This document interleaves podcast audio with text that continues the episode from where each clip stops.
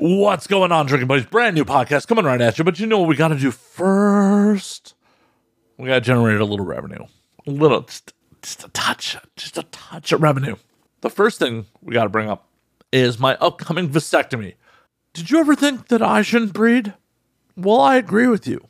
The best way to help make that happen is, is at anwd.net slash snipped. The vasectomy is happening. Help support me not having children ever. Take my genes out of the fucking gene pool, motherfuckers. You know you want to. Every little bit helps. Xander Corvus and I are actually doing the whole brosectomy thing, as we've talked about on previous occasions. We are a week away from us both getting snipped. So, you know, throw down a little bit of money. A couple bucks helps. Because I'm going to be out of work for a couple days and, like, you know, it would definitely help me out and wd.net slash slipped help support my vasectomy. On the more ongoing revenue fronts, we have a Patreon. Patreon.com slash Matt Slayer is home to the whole video library, uncensored, other exclusive content, random musings, art, videos, whatever I feel like putting up ends up on the Patreon. So you can support this show as for as little as $3 a day sorry, a month. While I was editing this episode, it is currently 2:45 in the morning, and I've been drinking, as I've been prone to do, for less than the cost of a beer a month, not a day, not a day. You can support this show at patreon.com slash Slayer. I might clean this up in post, I might not. We'll see. The other way to support this show, the easiest way, the painless way, the almost pleasurable way is first and foremost tell your friends. If you enjoy this show, tell your friends. Just be like, yo, and now he drinks a lot of fun. Matt Slayer gets fucking ignorant. Tell your friends. Get them to tune in. The other way, the other super duper easy way is go to youtube.com slash now we drink and subscribe. It costs you fucking nothing. It's a little clicky click. We're getting closer and closer to being denied ad revenue yet again. But we got to get over that milestone. So please subscribe. I'd appreciate the hell out of you for it. And let's get on with it. My guest this week, returning to the podcast finally for an in person episode, is the one, the only Naughty Nala. Naughty uh, was thrown down with the water while I was drinking. We get a little political on this one, but we also do a deep dive into Los Angeles security and the whole fucking Dave Chappelle getting rushed on stage bit. We may have uh, talked about some apocalyptic futures and some other shit, but I always enjoy hanging with Naughty. I hope that you have a good time with this episode as much as I did in recording it. So sit back, relax, pop a cold one, and enjoy Drinking Buddies.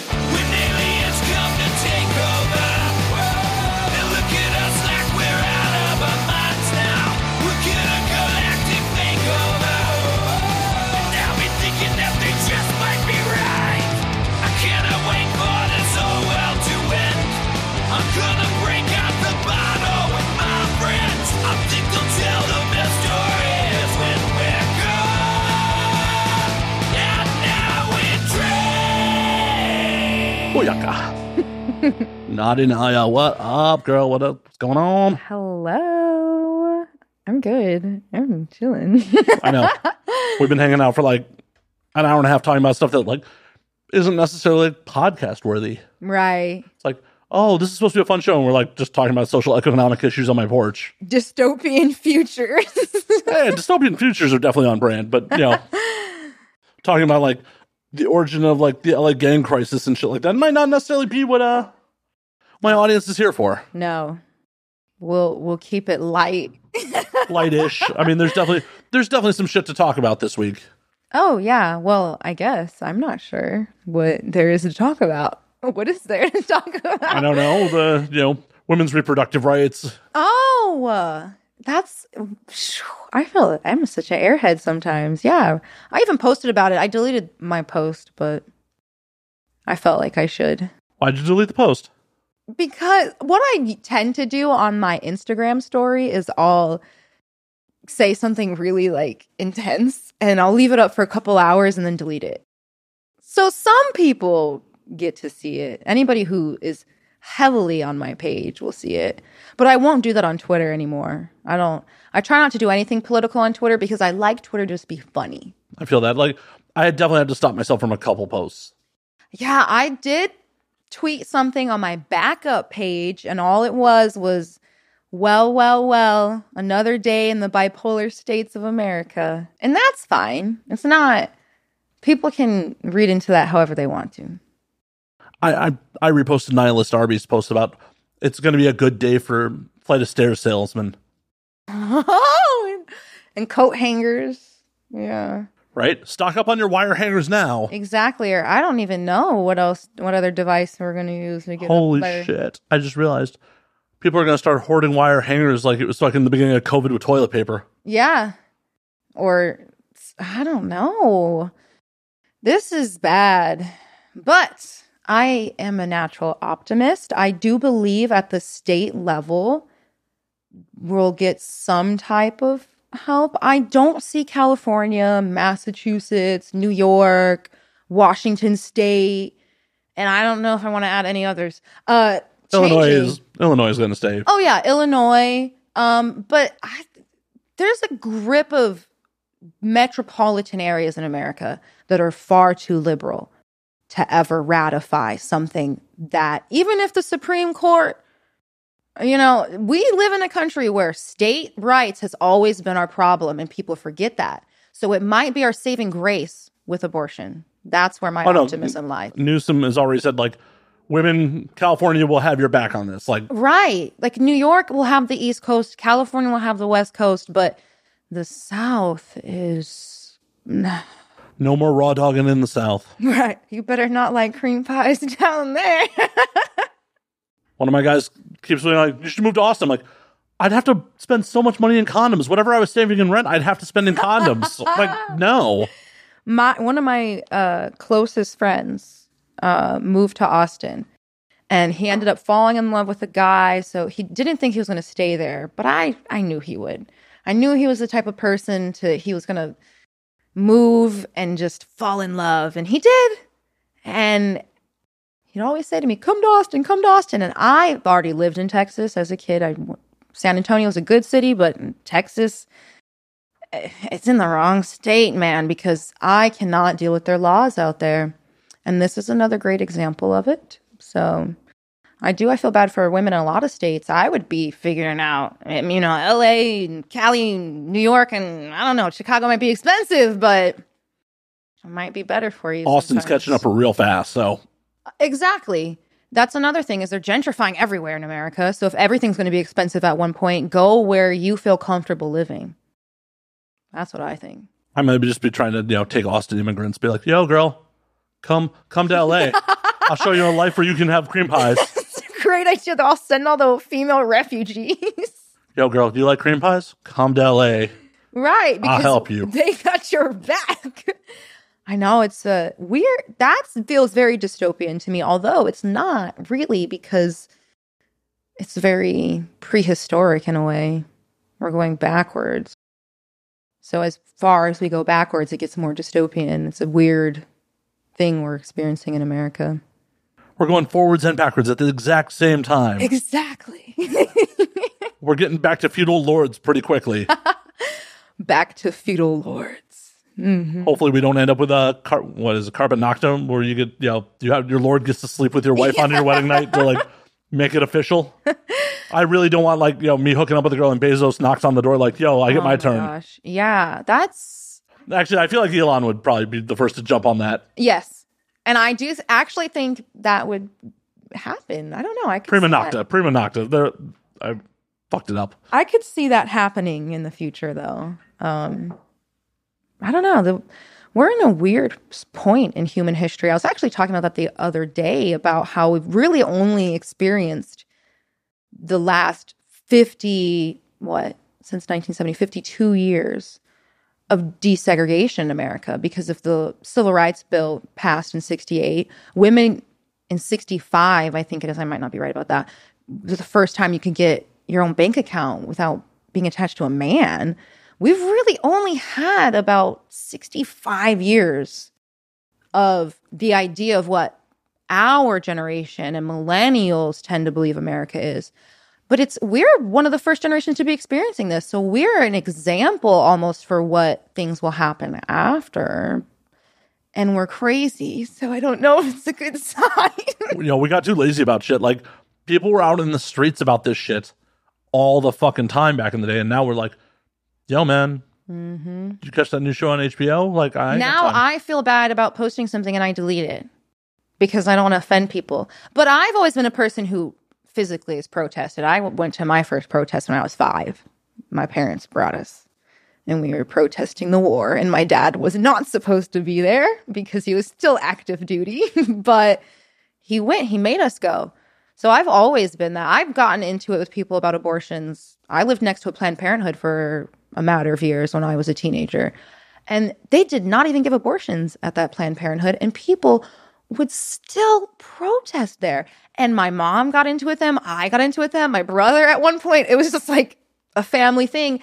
They ended up closing that pan- Planned Parenthood. And I still feel bad about that because it's directly attached to people just not allowing rights to be made in this country, not allowing women to just do what women should be able to do.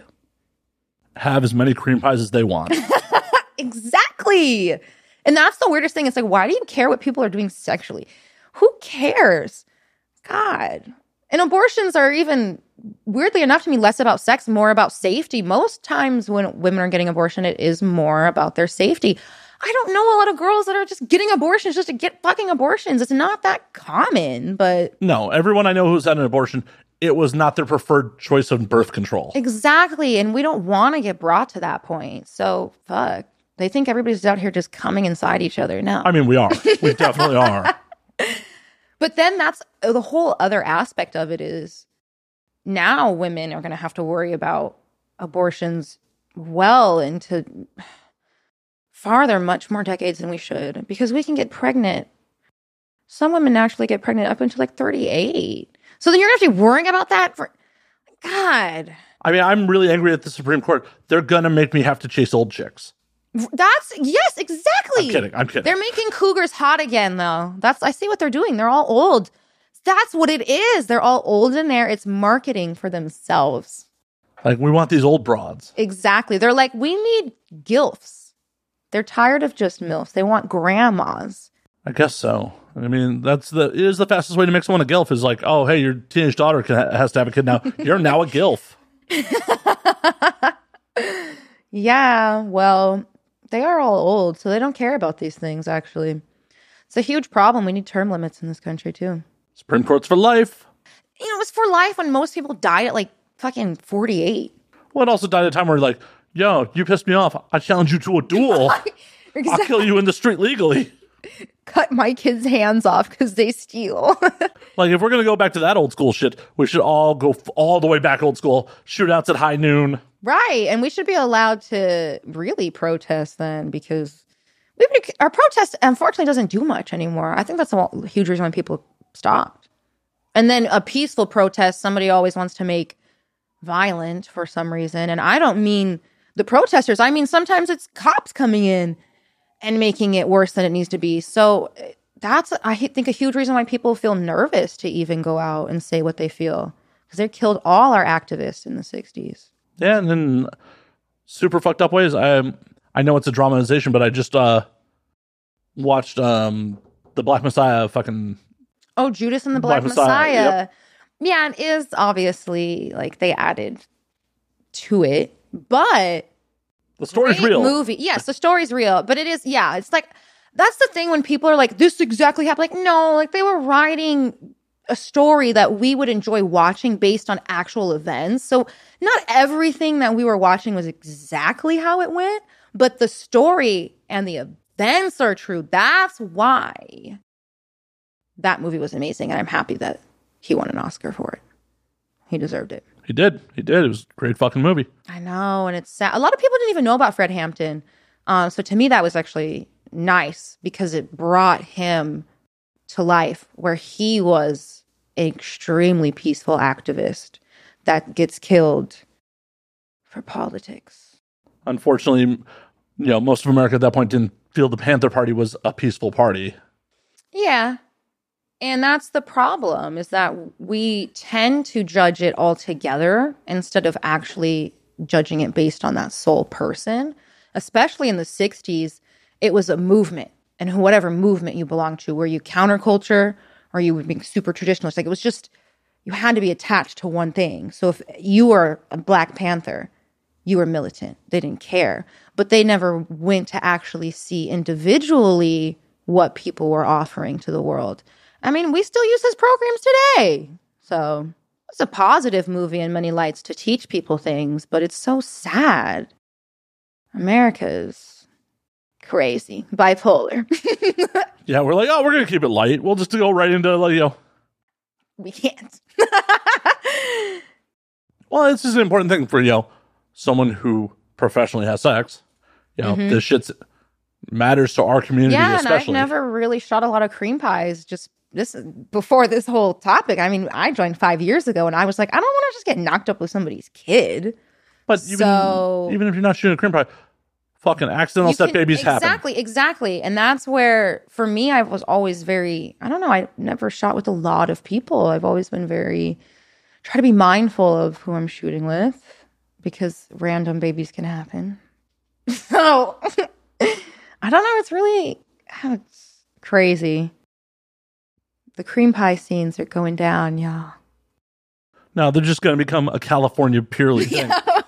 California cream pies. Here Yep, we go. There you go. There's a whole new site being made right now. Actually, is CaliforniaCreamPies.com available? I need to check real quick. We're buying a domain name for California cream pies. So you can still enjoy cream pies after they repeal Roe versus Wade. Uh, so someone owns the domain, but I, I could definitely try to steal it. Maybe I'm- we'll add, yeah, we, we'll, we can uh, either buy it or do Cali cream pie something. Cali cream pie. I feel like that should be some girl's name. It, that sounds like a performer's name. I was just saying, I'm shocked there's no Dixie Cox in the industry. Oh, there's got to be back in the day. That's what I said. I was like, they're in the 70s, no Dixie Cox, and we was missing out because that's a great porn name. It's not even too cheesy to me. I feel like it's good. It actually sounds like a name. right? Uh, I'm not getting a Dixie Cox from uh. Crazy. I should have done it. Why didn't I think of that? I mean, it's not too late. You could be like Well, the artist formerly known as. Right. now I'm Dixie Cox. I like that though. That's a good name. Right. There's something to it to me when I thought of it yesterday because we were listening to. I don't really listen to country music. It's not my style. But the car I was in, Dixie Chicks came up, and I ended up getting to the topic of why they changed their name. Like, what's really wrong with Dixie because it's actually a first name. And then that's when my brain goes like, "Whoa, is there a Dixie Cox?" Because come on, it's just I don't know. It's got a nice ring to it. It does. It does, but I should have done it. too late. Well, not too late. You could change it if My- you really wanted to. My MILF career will be Dixie Cox. Gonna get some big fake titties on us. No, I can't. And I'm not judging girls that have fake titties. Get them all you want. But Please, I like fake tits, so please. what's scary to me is just getting cut open. So I don't know. I can't. I mean, they put you under for it. Don't. I know, but that's a healing process. And I, if my whole thing in life, if I'm going under the knife and getting surgery, it's because I need it, not because I want it. That's just, Hey, there are definitely some people who feel they need big fake titties. yeah. And that's why I said get them. If you want them, get them. There's a lot of great fake titties out there, but There are. I don't need them. Hey, if you're Save happy, them for the other girls. if you're happy with the set you got, stay with au natural. I mean, I wish I had bigger tits, but I, w- I don't wish I had bigger tits to the point that I will get a tit job. That's just, those two things don't equate in my brain. I don't know. I feel like at some point you just don't care anymore. There's a quote, I'm probably going to butcher it, but it's like Sigourney Weaver, I believe. And she says, I can't wait for the point that my looks matter less than what I know, or something like that. And it's her talking about aging and why she wanted to get older because she was tired of it always being about her looks. And then at some point, once you hit a certain age, we're like, oh, they're wise because they're old. That just happens. You know? Or in Hollywood, they just stop booking you. Yeah, well, she didn't. She's still doing good for her. She got a good voice, so she does a lot of voiceovers too. But I think that that quote, I think more women should try to resonate with because from a young age as a girl, it's always about how we look. Even your dress code in school, I always found weird. Like we couldn't show our shoulders; they're sexual. I'm like, how? Why is everything sexual? I'm seven. I'm already thinking about that. So it's different definitely between men and women growing up where it's always about your body in a sexual aspect. So yeah, at some point that's a, probably another reason when women get older they enjoy sex even more because they don't care about their looks as much. And I think that's a very important part to women. A lot of women will get procedures done and then take the shit out. And it's probably they hit that point where my looks actually don't matter that much. Well, I know there's been a handful of performers who have gotten their implants taken out recently, and a lot of them they're like they were physically making them ill. Huge other thing too. So when I was featured in a museum with a photographer in 2019, it was in the Erotic Heritage Museum in Vegas. Okay, they had a whole um, exhibit of just um, like paper mache boobs. And the exhibit, I didn't know what it was at first, but I walk up to it because it's so intriguing. It's all about how common it is to get breast cancer after you get implants. And it was all women who took their implants out because they had got breast cancer.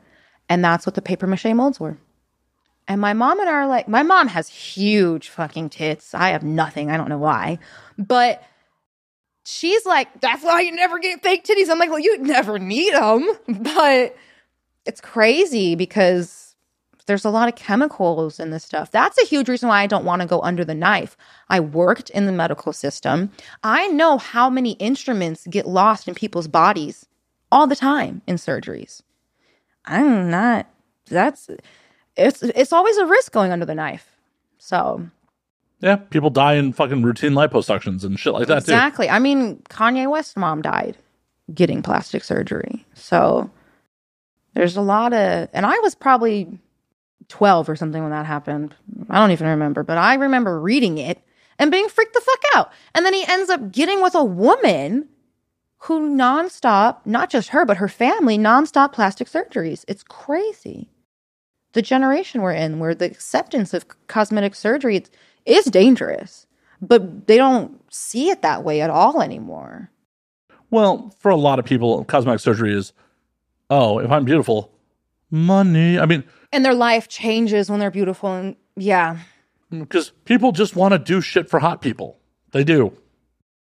They do. Get that. I was ugly for most of my life so. I'm still a fat kid on the inside. Have you found you got more opportunities as you become more attractive? I don't think no. The industry has always told me i'm ugly i've never been treated in the industry as an attractive performer.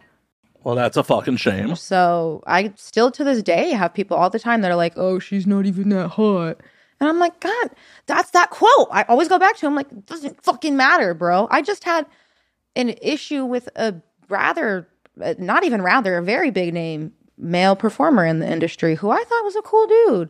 I had his number and everything, and he, we were going to shoot all that he ends up getting into a lot of shit that I don't think he should have ever said and actually was illegal for him to say because he was sharing people's medical information. Yeesh. But other topic was said to me, I've only shot with ugly people and ended up saying that I said to him, I was like, that's so rude to say. Like, do looks matter that much to you? He's like, looks are what sells. And that to me was just done. You already did fucking broke HIPAA laws and then now you're so vapid and shallow just to say that he's like, looks are what sells. It's not true. There's great performers that people probably wouldn't say are super hot. You know, it's like you don't have to be extremely hot to have great sex. Ugly people have sex too. I know. That's how I got here. but that's, it's just a weird. Sorry, mom. That's the weird, I think, side of the industry where they equate everything to how you look. Well, we're in a very vapid appearance based industry. Yes. and it's even um, more heightened with the generation we're in. Social media has made it even this more like competitive side. But I have to say, the adult industry has not always been that judgmental. We go through waves. There's definitely different trends, as every industry has, but there's different trends in adult entertainment as well. And we're currently in this weird time of the Stepford Wives thing where everybody looks the same. But even when porn blew up in the 70s, they did not look the same and they did embrace a more natural. Well, I think part of that is also you had a much smaller talent pool. There was such a stigma with being attached to doing adult entertainment, doing sex work. Mm-hmm. Even more so than The- we oh. ha- still have now. Right. So a lot of it was, oh, you're willing to do the job? All right, cool. Yes. And the trends. It's different. You know what what people want to see usually what porn is pushing out is what Hollywood is pushing out and Hollywood is okay with the whole glam effect because porn was glam in the 80s when the entertainment was glam, more natural in the 90s when entertainment's more natural. So I think it's just a fad, but you stick around long enough, you live through all the fads of it. But we also live in an era where if you're motivated, you can just make your own shit. Right. And you can really nowadays go as far as you want to with your own merit. It's just really having the ability to, for some cases, because I definitely didn't have a lot of money when I started. I didn't have a laptop till I started in this fucking industry. Like I grew up with no, no money. So sometimes you do need access to certain things to get started. But this industry now, it's way easier than it's ever been before. Um, Any entertainment industry now with the internet. It's way easier to It- make your money. It is and it isn't. It's a double edged sword. The internet is the biggest double edged sword that we've ever experienced with society because we wanted society to be globalized. We wanted to be interconnected. But now we see these huge negative effects of the how easy it is to kind of still keep people poor and trapped into their own bubbles when we can literally communicate with anybody in the world right now as long as they have the internet. Yeah, and you find out most of them are stupid. we do find out most of the world is eighth grade and education level. If you're fucking lucky. yeah. I mean, And education is the greatest gift in the world. So if somebody wasn't given the opportunity, I never judge them. But after the point that you are old enough, because everybody hits a point where you're fucking old enough to be like, wow, I could be smarter. If you didn't do it yourself, it's on you. Yeah, but there's difference. anybody can read a book. Anybody can really. You don't have to be book smart. You don't have to ever be good in school. To me, to be smart and to actually offer. Right, but education doesn't necessarily fix that because being able to have the, have the knowledge forms of education is what I'm saying. for sure, but there's a difference between having the knowledge and being able to execute on the knowledge and critical thinking skills. Yes. Severely lacking. There are many educated people that that is still severely lacking the ability to apply the Yeah. knowledge. And that's where I think that multiple forms of education matters because a lot of people are just too book smarts and then they lose the common sense and they don't have the social awareness that they need. So I totally think it's the multiple forms of education that you need. I don't think most people who are book smarts are the best socially. So I think it almost matters to not just be into the books. You have to make sure that you understand humans. I mean, that's all we really are doing, anyways, on Earth is understanding each other. It's just human connection that's brought us all here to what we have now.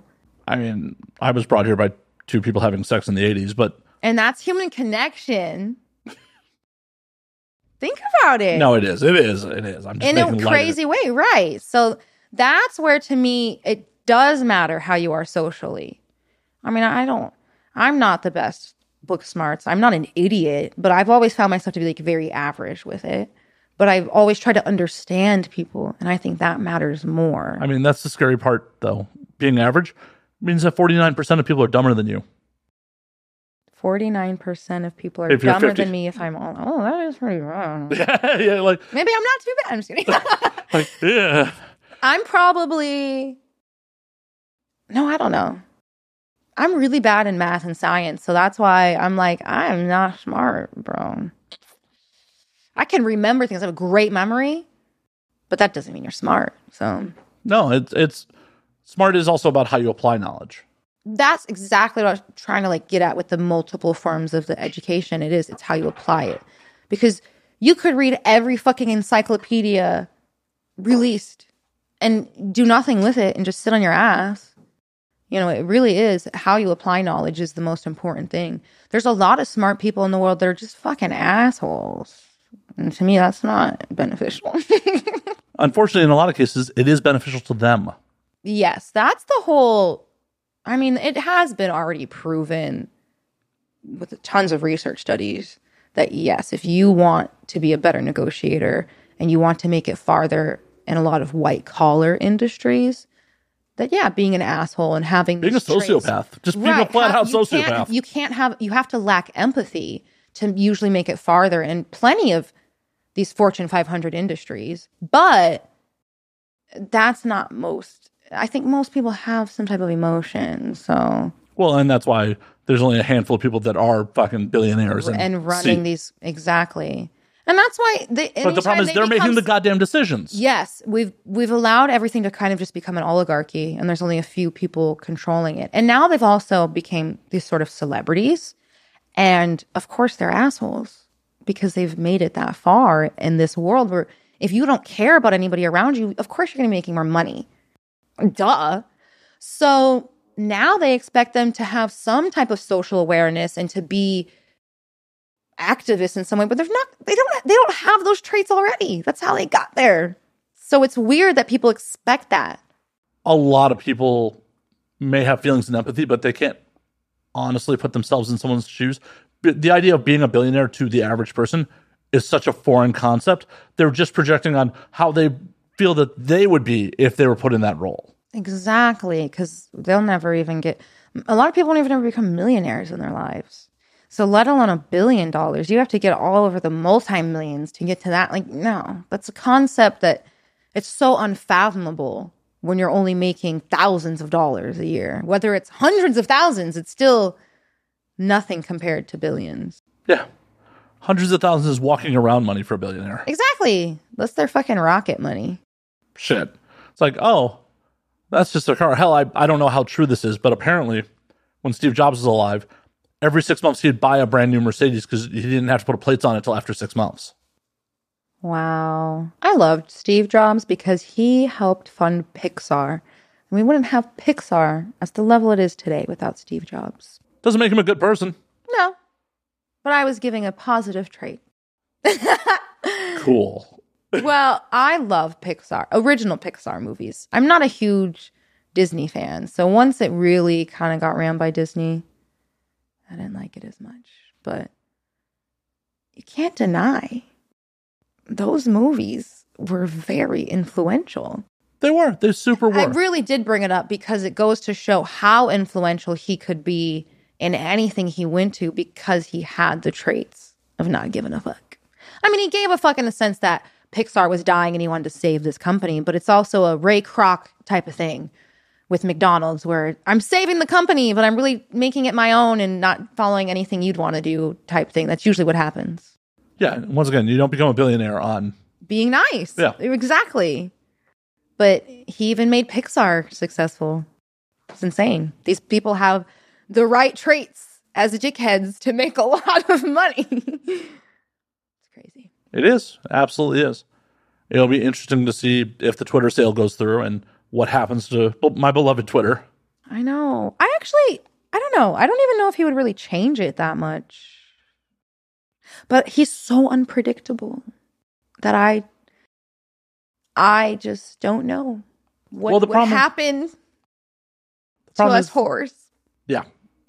who knows what happens? Well, just who knows what happens to the fucking platform altogether? Yeah, and he says he wants the freedom of speech. But this is what every politician will do. Is say, I want to add something positive to this. Let me control it. And then we all know it's never really anything positive. It's always for their agenda. And it probably is more for his agenda, but we don't know what his agenda is because he's insanely smart and probably 20 steps ahead of anybody else. So if it does go through, he already has a plan of what he's I think you're giving him too much credit. I he's he is smart. It's I'm not just- saying he's an idiot by any stretch of imagination. I'm just saying I definitely think he knows what he would do with it if the sale goes through. Though he already has an idea. I I'm sure he has an idea, but he also petitioned the um the SEC about you know overturning his ability to tweet about you know stock stuff because right now if he That's what I'm saying. I don't think it's going to change it that much. but It he, seems more of an egotistical thing to buy it. right but he also does some wild shit just for no good reason. The Boring Company is a dumb fucking idea. Mm-hmm. It's a dumb fucking idea. So yeah. it's not like everything. He's not Tony Stark. Not everything he fucking turns is to fucking No, gold. I to me, what Elon Musk is is somebody that if we let it go too crazy, that he'll end up doing something really terrible to the world because he is really smart, but he doesn't have that. Sometimes doesn't have the checks and balances that you need when Well- you have that much power and yeah, exactly. When you're surrounded by that many people and you are making that many other fucking people rich, The only positive thing is he's South African. And as of for right now, in our constitution, he could never be our president because he's not American. So no one who's because he would get a, with the how America is, and they just want celebrities. They would have done elected Elon Musk as our president, no one who's worth a shit wants to be president. right? Like he makes too much money. Right, exactly. Exactly. That's why when Trump ended up doing it, everybody's like, mm, "We know you ain't making that much. You really want this shitty of a job." But here's the thing with Elon. He wasn't even like I don't know. The idea of like at my current level of income, if I had a baby mama and like we were together and she had a career that she was passionate about, I'd try to find a way to help her. He's a billionaire and wasn't even funding Grimes' fucking music. But maybe he didn't even like Grimes' music is another thing too, because he's an asshole. But that's the thing. But that made him rich. But that's the thing. That to put out a whole fucking album is throw away money for him. Throw mm-hmm. away fucking money. It's even the SpaceX was throwaway money for him. That's really to me what that feels like is his childhood dream when you're a little boy that he actually got to fund. But a lot of people also don't realize that his mom was like a supermodel. So he didn't grow up like everybody else. He grew up with the idea that money could get him anything because money was getting his family anything in that sense. Well, yeah, his father ran a apartheid diamond mine too. So I'm saying. So it's like he doesn't have a concept of the world that an average citizen of the world does because he's grown up with money and now he is insanely rich off of his own ideas. So that's boosting ego when you are already raised on money. Well, and that's the thing. It's another, you know, illusion of the self-made man. It's like, no, he came for money. Bezos started Amazon on a couple hundred thousand dollar loan from his parents. Exactly. I, Bill Gates started hate that. Microsoft in Harvard. yeah. Like, poor people ain't going to Harvard. Thank you. You have to have money to get into these places. So the idea of being a true citizen of the world to me means you're living in some form of poverty. You don't have to be extremely poor, but most people in the world are impoverished and below the poverty line. It's just you're not getting into Harvard. You're not getting hundred thousand dollar loans from your parents or million dollar loans. Like you're not. These things don't exist for most of the world. So now you're worshiping somebody who already has a completely different view of anything in real society. That's why, to me, he could definitely do something crazy. He's never really lived in regular society, so Oh no, no, not if he will do something crazy. which is why they probably won't let it go through with him buying Twitter because No, there's no monopoly charges. Like, he's just so unpredictable, though. So I don't know what. it's a privately traded company. There's nothing federally that's going to stop it from happening. It, Right, it'll be all up to the actual well, the the, the, actual sale. the things I've heard so far is because Tesla lost a bunch of value in stock when he announced that he may pull out. I didn't try- know that. Oh yeah, Tesla lost like twelve percent value in stock.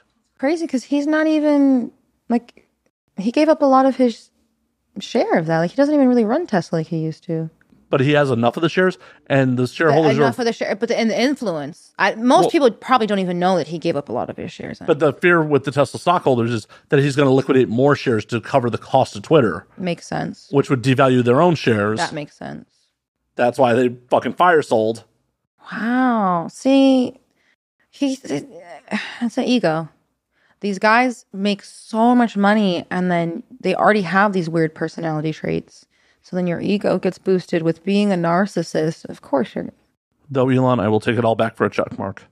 I'll take it all back. I like Elon I like him a lot. I think he's a really like. I think he's cool. I think he's offered a lot of positive things to society.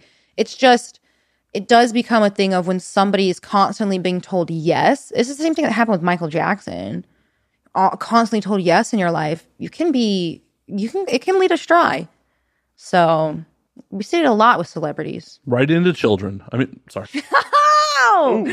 Allegedly. Don't sue me, please. Sorry, A Michael. a rest state- in rest in peace, Michael. I loved Michael Jackson's music. I- I'm glad you were like, I love Michael Jackson music. Because you were the right age where that when would have I was a child, he was my favorite artist. And then I'm sure you would have been his favorite. Too. when I was Oh, sorry, you weren't a boy. I think I was six when his second scandal came out. And I just remember my parents and we asked asking him about it, and they're like, no, he's a weirdo. And I was like, even at six, I was like, damn. Why, Michael? So I spent my whole life understanding that yes, he's a weirdo. He's very strange. Never was convicted of anything, which is another weird factor, which is why his case is the strangest to me. Oh, it's really fucking strange, but also, you know, money buys innocence in a lot of cases. And influence. I mean, Michael Jackson was the most famous person in the world for a long time. And maybe this next generation doesn't realize it, but he was so influential. I mean, anybody born well up into the late 90s, I was Michael Jackson was just influential. Anything he did was just Michael, Michael, Michael, Michael, Michael, Michael. I mean, his death was insane. It's like the freaking whole all of America was like, most of the world paused with that. I know. It's super sad. No one remembered that Farrah Fawcett died on the same day. I did. So that's my memory of that. We're watching The View, and they're all talking about Farrah Fawcett because my mom loves The View. She's always been a View watcher. It's just her thing. Even though she doesn't even usually watch the whole episode, just puts it on. Anyways, Farrah Fawcett's dead. And that's watching the whole thing about Farrah Fawcett. My mom would always watch all the neighborhood kids. That's how she would make her money. So one of the girls that was there we're all around the computer. My sister's on it. She's like, it says Michael Jackson died. So then my parents switch it to like CNN. And all of the news stations are outside is the state, everything. And we're like, is he actually dead? It was that period of time when we're still trying to find out. And the girl, that little girl that was there was like, it's my mom's birthday and Michael Jackson died. And that's why I'll never forget the day because I'm like, wow, Farrah Fawcett and Michael Jackson died on this day. And she was just so upset because she's like, nobody's going to care. It's my mom's birthday. And I'm like, yeah, no, sorry. Michael Jackson is globally famous. And Farrah Fawcett launched a lot of boners in the 70s. And Farrah Fawcett not only launched boners, but a hairstyle. She had her own hairstyle. Her influence was huge too. So I do agree. It's really sad um, because if she died the 24th, not June 25th, she would have got her day. It's fucked up. Right? And she died of horrible ass cancer. Exactly. She and she had cancer, and she didn't have any cases. None. Right? None to speculate. I mean, Michael Jackson also died in the weirdest way fucking possible. Michael's death is still sad because it's really that's to me the yes man factor. That's really how it all started. A lot of people around him would never tell him no because he was Michael Jackson. So that's how he ended up even getting to the point that he was at with getting addicted to sleeping drugs and having a doctor even say yes to prescribing propofol. Oh, not even prescribing, administering. Exactly. Going, doing old school in house doctor calls to give him the drug. Yeah, that is all a yes, yes, yes. No, don't say no to Michael. And that's bad. And that's where any of these billionaires, with their influence, how they control the money and everything in the world now, can really lead a lot of things astray.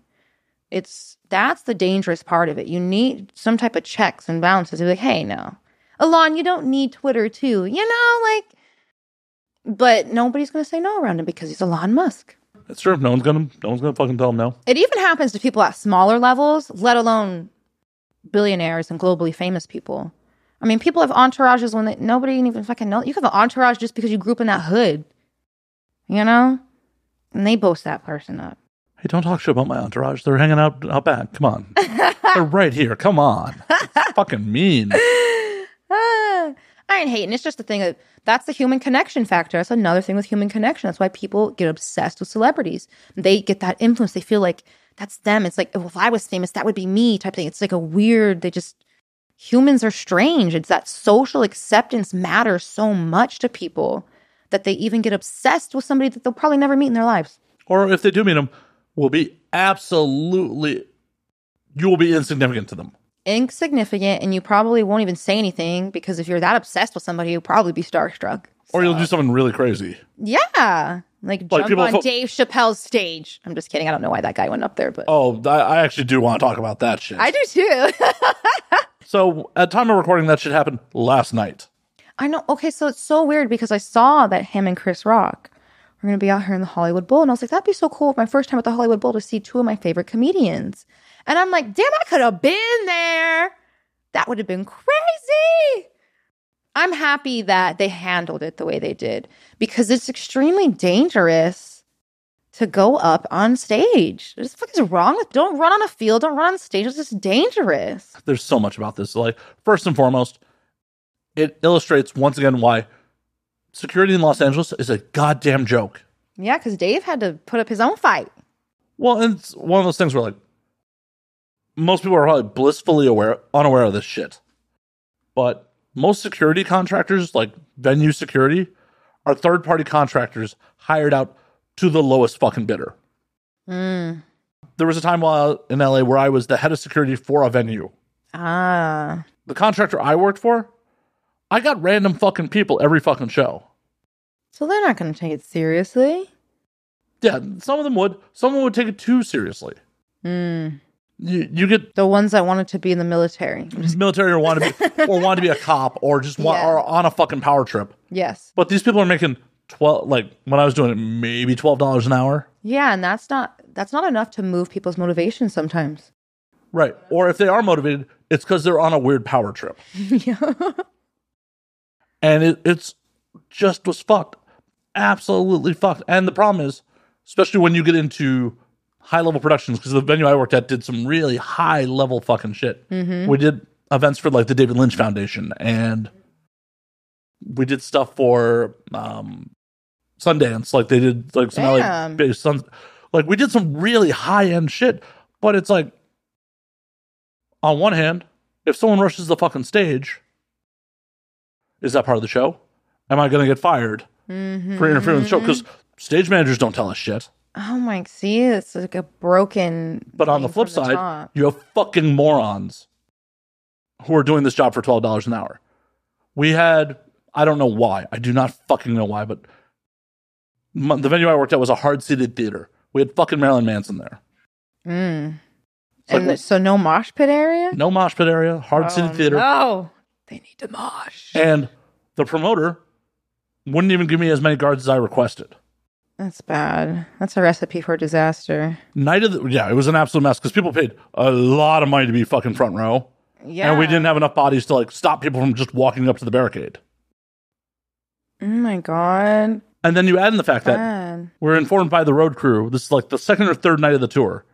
One of the idiots from the opener had posted their laminate on Instagram, so there were counterfeit laminates out already. Oh, so it was going to be flooded with way more people than Well, it's just you have people with fake backstage passes, right. So then you that's just it's going to be way too much people already with the fact that you don't have enough guards. One of my fucking idiots, like, no matter what, I don't care if you were fucking the president of the United States. During the show, no one walks from the floor onto the stage. Mm-hmm. Period. They have to go through backstage if they're going to go on stage. Yeah. one of my fucking idiots let some guy who had an all access just walk up on the stage. And that was a counterfeit And all that's access. what I was going to say. And then there was all the counterfeit ones. So, oh no, disaster. yeah. And this is the kind of shit you have at a high end venue. Yeah, and that's a huge name, Marilyn Manson, huge. So I still have one of those counterfeit fucking passes somewhere because I caught people in Oh my god. crazy. Fucking idiot.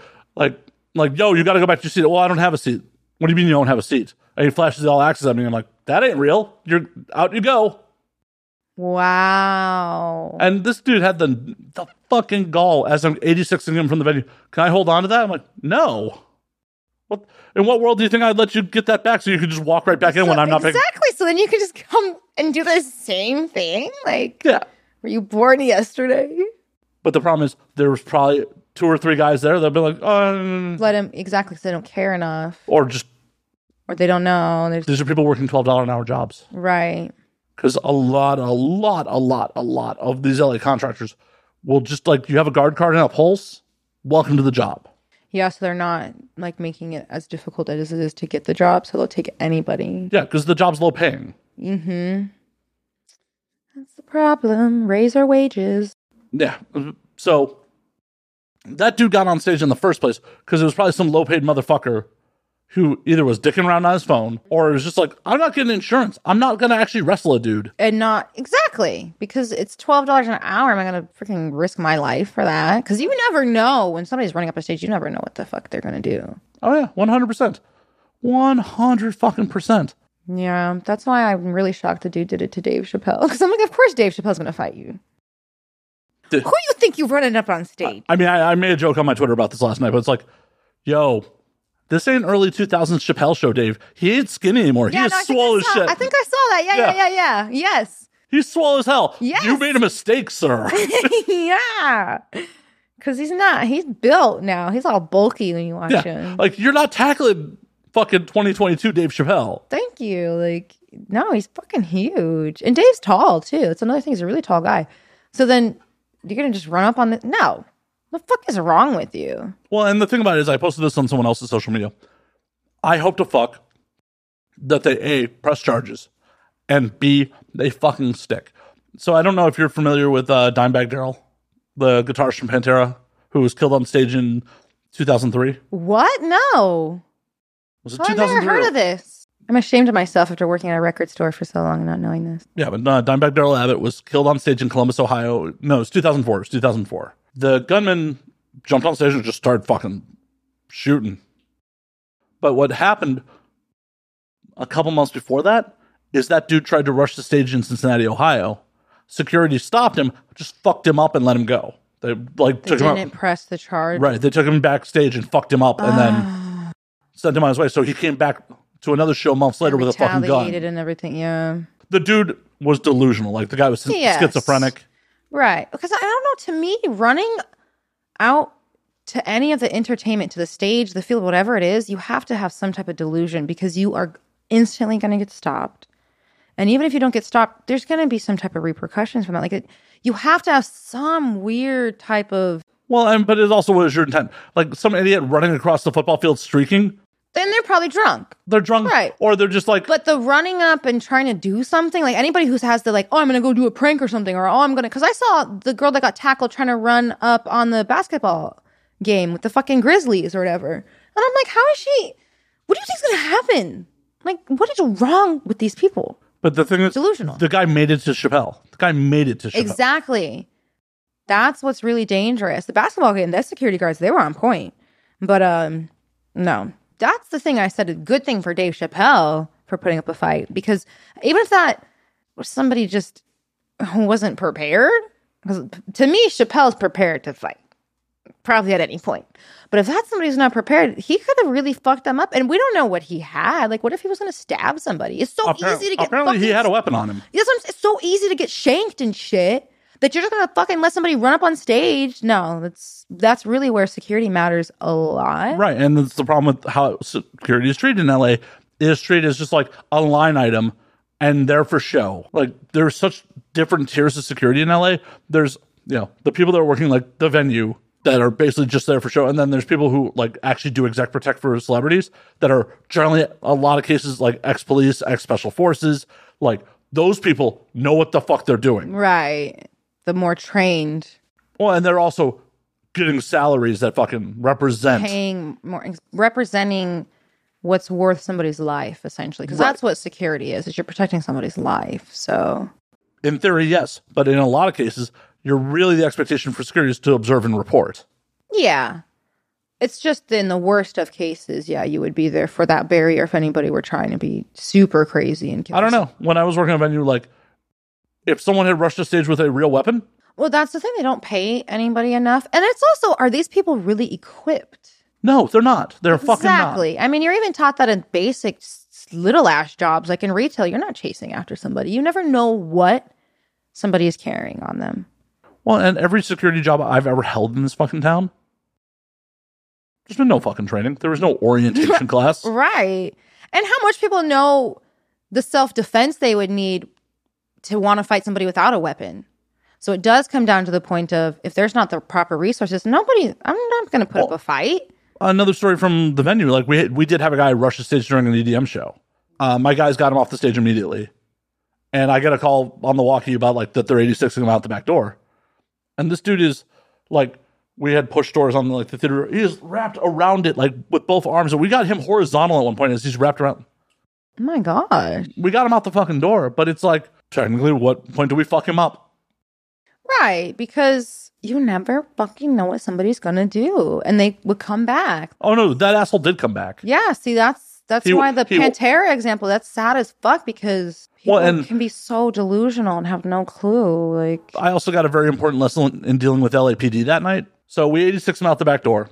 He comes back around to the front to like the box office, like, oh, I I, I got locked. You know, like, no, we 86 you. Get the fuck out of here. He goes back because the smoking patio is in the back. Mm-hmm. Walks back to the smoking patio. I get a report that he's back there. I'm like, yo, off the premises, dude. You are trespassing. yeah. We walk him down the alley. He makes the mistake of like just touching one of my guys, like who just goes, "Don't touch me!" and shoves the dude to the ground. and this dumb motherfucker, like while he's on the ground, starts to go into his pockets because in his mind he's going to pull his cell phone to try to film us. Oh. I mean, I I restrained his hands so fucking fast. Like what? And I was like, "What the fuck do you think you're doing?" Exactly, because you don't know what they're pulling out. It's- it- to me, if somebody's reaching in their pockets, they're pulling out a weapon. Yeah, mine too. That's Like, why I'm I not going to be like, "Oh, you're getting his phone." Like, no, did No, you I fucking mean- shoot me? right. That's why I grabbed his fucking hands and Exactly. like what the, what the fuck did, and there's three of us there we would we probably should have fucked him up but we what we we called LAPD we walked him to the front LAPD showed up put him in fucking bracelets They're like what do you want us to do with him I'm like what do you guys think in my mind I'm like you're the cops I'm not gonna tell you what the exactly. You're not. You're not And a the- cop. You're security. right they fucking gave him a harsh talking to him and told him to go motherfucker came back again Oh my god. Uh, came back a fucking we called the cops again and the next set of cops they handcuffed him and then ended up releasing him to his girlfriend so they didn't take any of it seriously. all right well I definitely should in hindsight told the first set of cops like take him away Right. You should have been explicit. Like I did, sorry, officers, I didn't realize I had to tell you. Hey, this guy's trespassing. We've kicked him out like three times. it. Arrest him. Did they just not understand the seriousness of this? Do you think they wanted to do the paperwork on it? Like, No, they cops never want to do paperwork. there's a reason that downtown LA has like a separate like bike patrol. Funny. They do. Um, same venue, uh, like on a different part of it. Like, we had a full on brawl at one point, and before the cops responded, the fucking bike guys showed up and handcuffed those dudes. It's crazy. Smart though. You would need bikes to get around because there's too much other fucking traffic. But it was one of those things where like we all had handcuffs and like management's like, yeah, don't put cuffs on people. That's paperwork. Like they're specifically told us like the only time you're putting bracelets on someone is like it's last ditch. Crazy. Well, because as a security guard, you have the potential of getting sued for like unlawful all the imprisonment. liability yeah, all the issues li- of it. That makes like, and sense. the, these small security contractors don't want to pay out any fucking liability issues. Mm-hmm. So if you want to put, if you end up having to put hands on somebody, it's a big fucking problem. yeah, that makes sense. It's like a big fucking problem. They don't, you know, at the end of the day, they weren't giving me insurance, so I wasn't putting hands on anybody unless I had to. Right, because you're gonna you end up risking your life essentially. Uh, I'm not even worried about my life. I'm more worried about like, oh hey, if I fucking sprain my fucking shoulder, fucking this dude up. Right, and that's livelihood. Yeah. so that still matters in a way. Oh no, it matters more. If I'm dead, I'll be dead. and I don't have to deal with it. Right, I don't have to deal with shit at that point. Yeah, that's all y'all's because problem. No insurance, and you're paying medical bills and everything for all this stupid shit that you didn't really have to do just because somebody wants to be crazy and delusional.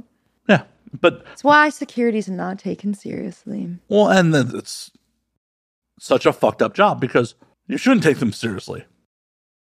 They're on, in a lot of cases, if they're semi competent at their job, they're just doing it because they're on a power trip.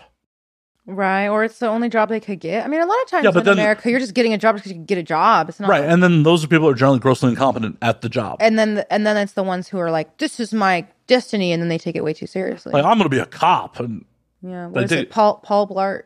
if you ever get a chance, it's a really fucked up movie. It's with Seth Rogen called Observe and Report. Observe and report. I've heard of that. He is a he plays a delusional mall cop. It's Oh, okay. a it is a dark comedy. I need to watch that. I like dark comedy. It is real dark. Seth Rogen plays a mall security guard who has the delusion of becoming a cop. Why do I feel like I might have seen this? You- I'm gonna go and look for it because I'm It's our Seth Rogen, Anna Faris, Ray Liotta. Ray Liotta. He plays the cop.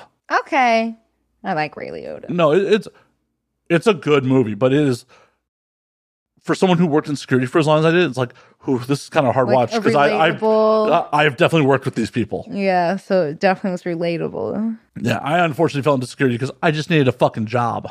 That's what I'm saying. A lot of people just end up just getting a job. So it's like, are you going to take security seriously? No, because you just got a job. It's not my passion in my life. It was for me. It was one of those things where like the type of security I did for the majority of my security career was if I didn't take things seriously, it's potential life or death. Mm-hmm. So I took shit seriously Yeah. to a degree, to a fucking degree. I definitely, definitely show up to work hungover and possibly still drunk a bunch of times. That's so crazy. This is when I was working on the armored cars. Like there'd be times I'd close the bar, I'd roll in for my shift and like get load the truck up and be asleep in the truck on the way to the first stop. Every time you go out and there's security guards, you have to wonder if they're hungover. Probably the job sucks. It, do, it does look bad, though. I mean, you don't even get to enjoy the shows or anything. You're just watching people. there being a security supervisor at a good venue was there was a lot of cool shit. Like I definitely got to do a lot of cool shit. I got to I have some fun stories from there. Like I got to watch Tim Robbins smuggle like four girls backstage. Wow. Like and that's one of the other things where like the semi high level at that point, you have to make a judgment call. Tim Robbins did not have an all access pass that allowed escort privileges. But am I going to tell Tim Robbins, no, you can't bring four girls backstage? No, because it's Tim Robbins. Exactly. Right this way, Mr. Robbins. Right. I almost 86 Rob Zombie off his own set. I don't even expect that from Tim Robbins, but oh, okay. Well, Rob Zombie, I, I Well, it was one of those things like the theater was being used as a set for one of his movies. And, you know, it's like, hey, unless your crew, you can't be here. Rob, I go to open the door, like, hey, can I help you? And Rob just walks right the fuck in. And I'm about to be like, yo, you can't. And then I realize it's Rob Zombie. I'm like, right this way. but I was like a second away of like, I wasn't a metalhead and realized that was Rob Zombie. I would have tried to 86 him off his own set and probably gotten fired for it. yeah, because it's Rob Zombie. It is a weird gig. Like, there was a, I, I got the pleasure of meeting Michael K. Williams. Wow. He was there for one of the Lynch Foundation events. Wow, that's really cool. Yeah, like there were some cool parts about that job. But if you're like, I work at the Hollywood Bowl and I'm basically a glorified usher, that job's got to suck on all sorts of levels. Yeah, I don't know if I could deal with that, to be honest with you. I wouldn't. I, Yeah. I mean, there's a reason I stopped doing that shit. It was one of those things where like, I quit my job at years when I first landed in LA and like, I managed experience on a lot of security experience. I'll have a, I'll have a good job. Like, fuck, I couldn't, first couple months there, I couldn't find any fucking decent work. I'm like, sure, security contractor. Right. Might as well. it's better than not having a job. some days it didn't feel that way. Because there were definitely times like that job paid so low that I literally would go from one gig, sleep for a couple hours, and then go to another gig. Like same day. Oh, yeah. Like work work in the morning, fucking pull it pull an eight or nine hour shift, come home, sleep in the afternoon, and then pull an overnight shift somewhere else. Yeah, being sleep deprived is really hard. Like, I, I Well, and like technically was always tired. but also technically making like important decisions while sleep deprived and underpaid. exactly. Like, you're not making the most or the best decisions when you're tired. It's just your brain's not functioning properly. Well, there's also there's also just times I made decisions like where I just didn't feel like doing the the fucking headache. Like I was working at a hotel and they have a very you know solid. It's a hotel that is infamous for partying, mm-hmm. but they have a the walls are fucking paper thin and like they have a solid noise policy. And it's like bang on this dude's door and they're having a party. I'm like, yeah, man, only registered guests in the room. Need everybody out. Like he kicks a whole bunch of girls out. I'm like, all right, cool. I'm like, I know there's more people in there. yeah. if I was doing my job right, I'd be like, no, everyone's got to Everyone, exactly, but let it go. Yeah, We're just, like, a couple fucking- of people. like. But if I'm like, you know, if we get another noise complaint, we are evicting you from this fucking room. right, because you can't be doing it again and again. Yeah, but it's- right. But it's like I'm getting paid fucking like at the time like 15 bucks an hour mm-hmm. to deal with people that are spending five six hundred dollars a ni- night on these rooms. Right, and that's the thing of like fifteen bucks an hour is a year is still only like twenty eight thousand dollars a year after taxes. It's around. Oh no, it wasn't shit. I mean that's what I'm saying. So it's like, God, no, it's not worth it. It's as sad as it is. It doesn't motivate somebody to take the job as seriously as they would if they were getting paid more. Yeah, but the, as I said, it's just a line item to most people, so they don't think of it as like an actual necessity. Like we have to have security. Like people look at like, oh, I got to have minimum coverage on my car. Right. They don't take it as seriously as they could. Like till shit goes wrong, and then like, Then they're like, oh shit, I guess we should have had a good security guard here. Mm-hmm. yeah, like the dude who ever let the guy who tackled Chappelle through is done. That guy's fucking fired. I know, and it's just crazy that he even because when I watched the video, I'm like, he definitely moved pretty far. Like the fact that nobody stopped him before he actually got on stage and got to him was Some Yeah. motherfuckers might have they're been like, oh, fired. that guy might have been like, oh, that's part of the show, whatever. Or he was Like, on. might not, not have even known, right? Yeah, you might not even know. And yeah, and they're probably looking at their freaking phones or doing stupid shit. Yep. What Chris Rock said after those hilarious. Oh, that was. That was the perfectly timed joke ever. He was waiting to get his in. Ah, I loved that. That was good shit. That was good shit. And the fact that like Chappelle and company not stomp. Jamie Foxx got some hits in. I know it's crazy. They all and that to me is that's good security. They was ready. And it wasn't even the security guards. But what's Good also crazy- They were ready to put up a fight. What's also crazy is Jamie Foxx ran in from the audience. He wasn't on stage. Right. So, So how else did yeah, where's the access control there? Mm-hmm.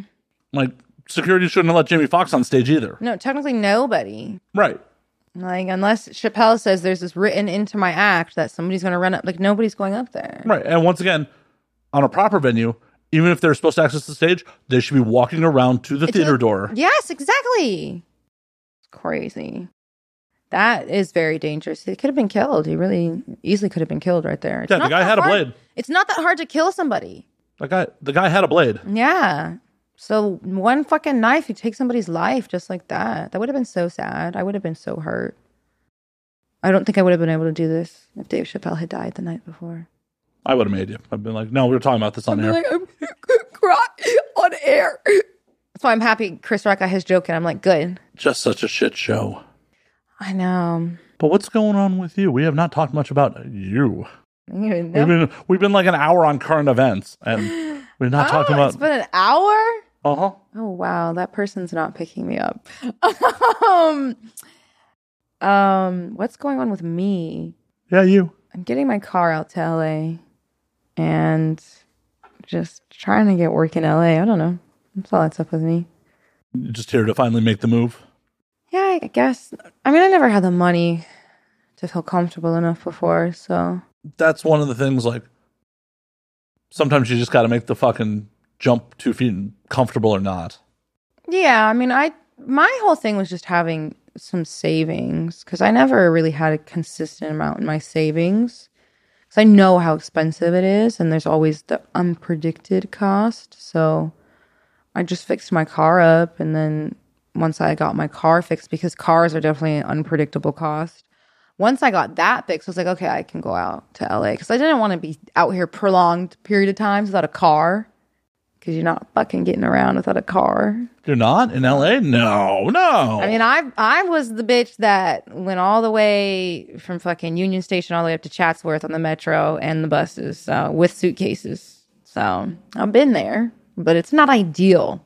one of the times you crashed with me, like the fact that you took a train, it took days for you to fucking get here. Oh my god, I ca- I used to take the motherfucking train out here. Yeah. Um, and then that last time I took the train back, it literally took a whole day. It's supposed to be 15 hours and it ended up being 25. They added a whole nother 10 hours on. And it's only a 12 hour drive. So the whole time I was on there, I was like, I just doubled this for nothing and drove me crazy. So I love public transportation, but America's got some insufficient public transportation. So that's why get in my car out here. it's not convenient in LA at all. It's not like New York. Like I've been up and down New York. You don't need no fucking car. You can get everywhere. Most people I know in New York don't even have licenses. Yeah, because you don't need one. You really don't. Yeah, you got your local bodega for fucking grocery shopping. Yeah, you can walk and take the fucking train everywhere. It's nice. New York's nice for that. If LA had that factor, I think it would help out a lot. But the problem is, even if LA expand, we're in the middle of expanding our metro. The problem is, we don't really have the bodega culture that New York has. That's the only reason like grocery shopping works is like, yo, your local bodega has groceries. Mm-hmm. Like The bodega's got everything in New York, man. good delis in them. Fuck. Everything. You don't get that in LA at all. It's very inconsistent. I'll be walking up to a place and I'll be like, I don't even know if I want to fucking go in there. And I don't even, definitely don't want to buy food from there because I'm going to be regretting it. Right? Shit's dusty. It's a liquor store. It just has to have Right. food. But you see that in New York and they got good ass food. And I'm like, it's banging. So LA does not have that at all. No, that is such a New York thing, and it's like one of the things I really do appreciate about fucking New York is the bodegas. Oh, yeah. I love the bodegas in New York.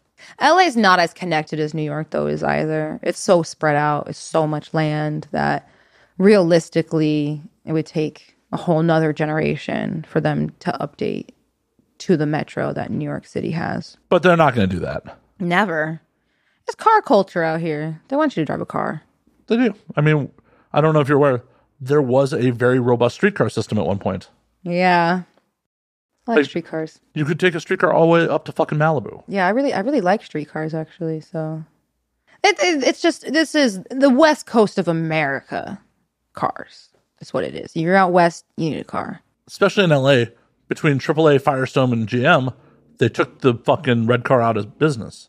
They privatized it and took it out of business. Oh, it's crazy. Like, who? It, the plot of Who Framed Roger Rabbit is a real thing. Yeah, it's a little streetcar. Yeah, it it's hilarious. That's one of my favorite movies.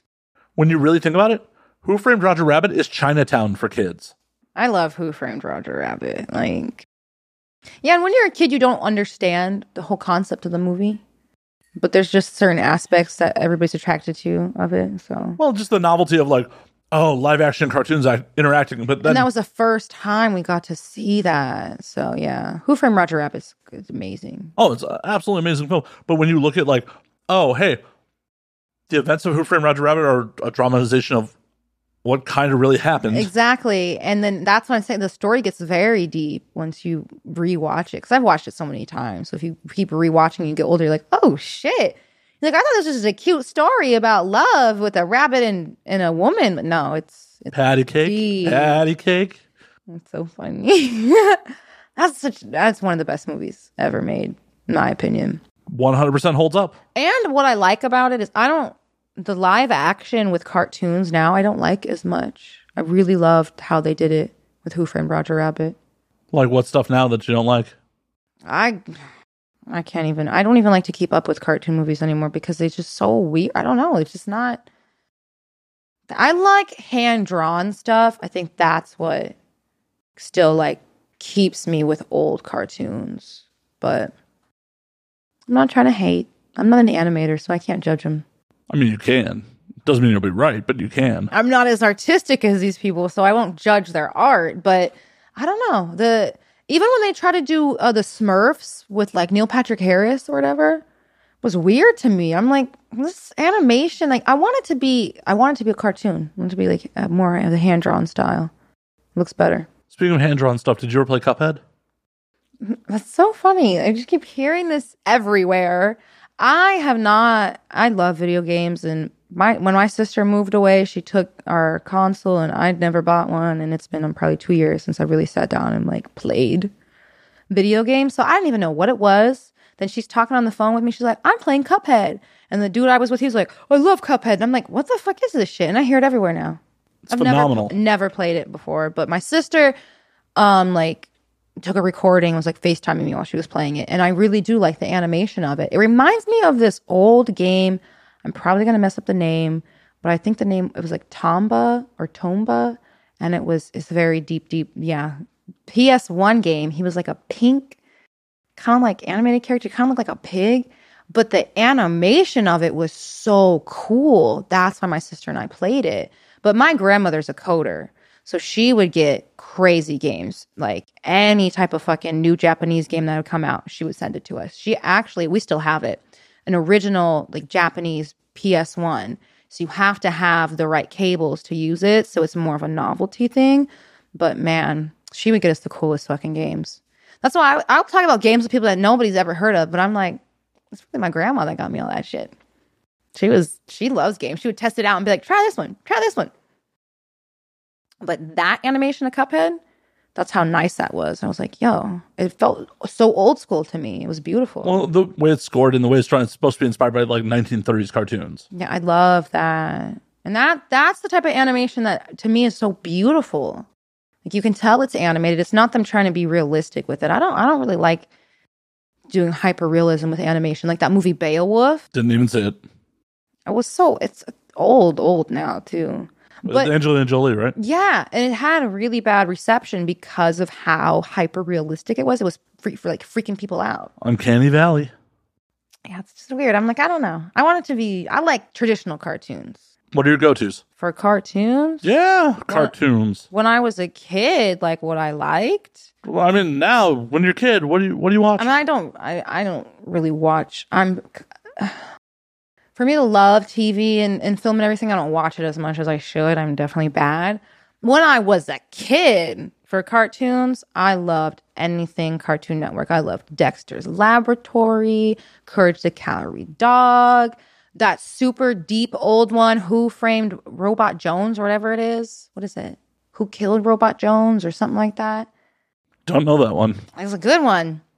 And it only, I think, had like one season, but it's so cute. in the drawing of it's amazing. I think it's Who Killed Ro or what, whatever happened to Robot Jones?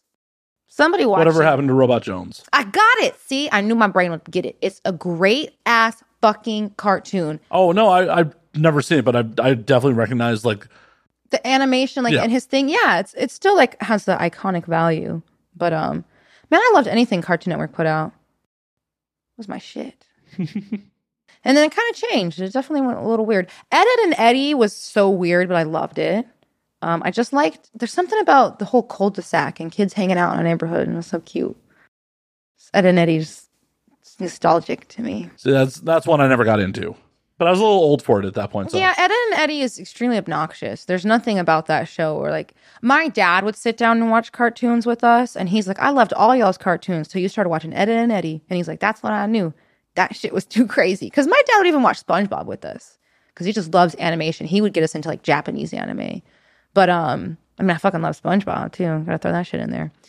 And SpongeBob had great vocabulary. It was very educational when you really, really watch it. But um, he could never watch Ed and Eddy with us. And that to me, I was like, it's pretty obnoxious. I know, but it's super obnoxious. oh yeah. But it's Super. definitely us 90s kids worshipped that show. You ever get into like any of the weird MTV stuff like Aeon Flux or My sister loved Aeon Flux. Actually, really, really loved it. And then they did the like uh live action film. never watched it? Couldn't bring myself to do it. My sister loved bu- uh, all of it. Like she I cannot tell you how many times I used to watch that shit because she would just put it on. That's good. I'm not complaining about it, but You shouldn't, otherwise the show would be over. No, it's no, it's good. It's really good, but even the live action movie, I've seen many times. I will have to watch the live action, but like it was one of those things where like the cartoon is so weird and so surreal. I knew there was no way a mainstream movie was going to do it justice. Yeah, the movie's not bad, but I think it was also the point of we were younger. So if I was older going into it, I'd be like, "Oh, this is stupid. I don't want to watch this." But being younger, it was still fascinating to us. So. You're like, you're old ass. You won't like it. I got it. I I, I understand. I understand. No, if I was, if I was like, anytime they try to make cartoons into a live action now, I'm like, this isn't going to be as good. Like you just said, I'm like, it's not going to be as good. Well, but But when especially a something, kid, especially something like Aeon Flux, where it is hyper, hyper surreal. Like, and the colors of it and everything, um, I think were the hardest for them to achieve well, yeah, with the, live action. the color palettes are never going to be right. Also, they just did things that you can't do in a live action setting. Yeah. Like, there's definitely a scene. That's my thing with what they did with Death Note, though. I was like, it's not. So I'm never going to watch the live action because it's just how are you going to take or even Cowboy Bebop? It's like this. Sometimes something needs to just stay animated. I 100% agree. Animation is an amazing medium and it does things that you just can't do in a, a way that allows for a suspense of disbelief in live action.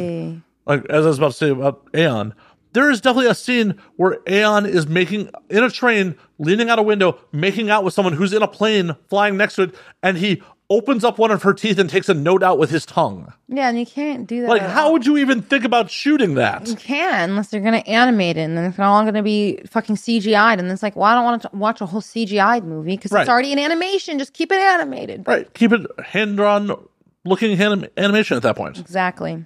Yeah, it is hard. It's. I- I think the hardest thing to do is to take a cartoon and do it to live action. It's not always worth it. I feel like too. I don't think it's ever worth it. Can you name one where it's like, oh yeah, that was a good call? I was a kid, but I I loved their like live action Flintstones. It was just so cute. At the end of the day, that is just the honeymooners in the Stone Age. So you can actually, I've never It's watched. It's hard to mess that up. Right. It's one of those things like, there's a reason they never did a live action Jetsons. or why you can really never do even kind of the raunchy comedies that I love, like the Family Guys. You're not going to do that. You're not going to do live action South Park. It's never going to work. Well, and even with like Seth MacFarlane's live action films, where he tries, he does do some Family Guy esque shit. It's, It's, not the, the same. delivery. Yeah, it's the what I love about how Seth MacFarlane writes his TV shows is his outtakes. So he says that joke, and then they'll like flash back to something that pertained to it. You can't do that with live action. I think that's one It'd of be his, jarring. It'd be fucking jarring. Exactly. And I think that's a huge reason why a lot of his live action stuff doesn't hit the same because he has perfect animation comedy. I mean, that is one of the best things we've ever been offered with animation. and they canceled it twice. And it, yeah, he's, his thing with Family Guy proves that if you really believe, just keep going because, yeah, canceled it twice. And uh, the people, we never let it go. We always loved Family Guy. We knew it was funny. Well, hell, it's like Family Guy, Futurama. Like they've canceled Futurama how many times at this point? Yeah, and Futurama. It's funny because of course they're never going to care for Futurama. They like they're they get well all their money from The Simpsons. So Futurama was there. Let's just make another one now, just for shits and giggles, just to have fun. So they're not going to give a fuck. Of course, they're going to keep trying, keep pushing it. It's like we're just doing it for fun, anyways. But it's amazing. Futurama is fantastic. And what I love about it, my sister actually brought this up to me, was that The Simpsons is now, when you think about it, it's always been the present satirical thing. I understand that they can pick whatever time period because it's the fucking Simpsons, they'll do whatever. But it's always been sort of what America's dealing with now as a joke. Futurama was what's going to be the world's future jokes. Like this is a dystopian world. We're going to make a comedy about it. Yeah, like the suicide booth in like the very first episode. Exactly. Then they went and did their whole Netflix deal and did a medieval one. So they've pretty much done whatever they want to do with comedy and animation. It's cool to see what they were able to do as animators. I'm not sure you're aware of this. The writing staff for Futurama held three PhDs, seven master's degree, and cumulatively more than 50 years at Harvard University. Like they're like a wildly educated writers. Jesus Christ. Like- Futurama's hilarious. Well, hell, and they did shit like some of the languages, written languages in Futurama. They actually went and created the languages for it. Like those were Right, so- created. right. So then it's like so if somebody really wanted to get deep into it, they could try to learn what they were actually making because they went and made languages. They weren't just drawing random yeah, they, shit. They weren't just like random fucking symbols. They like they, actually created language. yeah, that's what I've always loved about the whole group of the Simpsons creators and writers is they've always been very deep with it. People have always been so quick to be like, "Oh, it's just a stupid comedy show," but that's the reason why everybody says the Simpsons predict the future. No, they're making fun of America. They pay attention because they're smart, and America repeats itself again and again and again and again. So they're geniuses. I'm not denouncing that, but most of their geniusness is just by being observant. I don't know. Some of that shit they got right on the fucking nose. It's pretty bad. It's a little freaky. There's a lot of the freaking The 9 11 thing's a little freaky. They had the Ebola virus thing that was a little freaky. Or like the And Saudi one where they're reaching the for the fucking globe. That one's like That one's freaky. And then even this one's not freaky, but kind of funny how the Falcons lost in the Super Bowl to the Patriots. Like, why'd they pick the Falcon? Just a, lot of eerie stuff. Yes, where like there people's idea of them being time travelers. And I've heard plenty of conspiracy theories that they know more than the average man. But I'm like, maybe they're just funny enough to, and they've been on forever. That helps them too. If anybody's been given 30 plus years of a TV show, you're going to start predicting something. But that would be wild if they were time travelers. They're like, yeah, we we mastered time travel. We came to the past, and we're going to use it to make cartoon. make a fucking cartoon. But in a way, they never age. So it sometimes is the best delivery is through animation. Except no one listened. Like everyone's like, "Oh my god, The Simpsons predicted." No one's actually uh, listening. It's like fucking Persephone. Right. It's just a cultural phenomenon, really, The Simpsons are.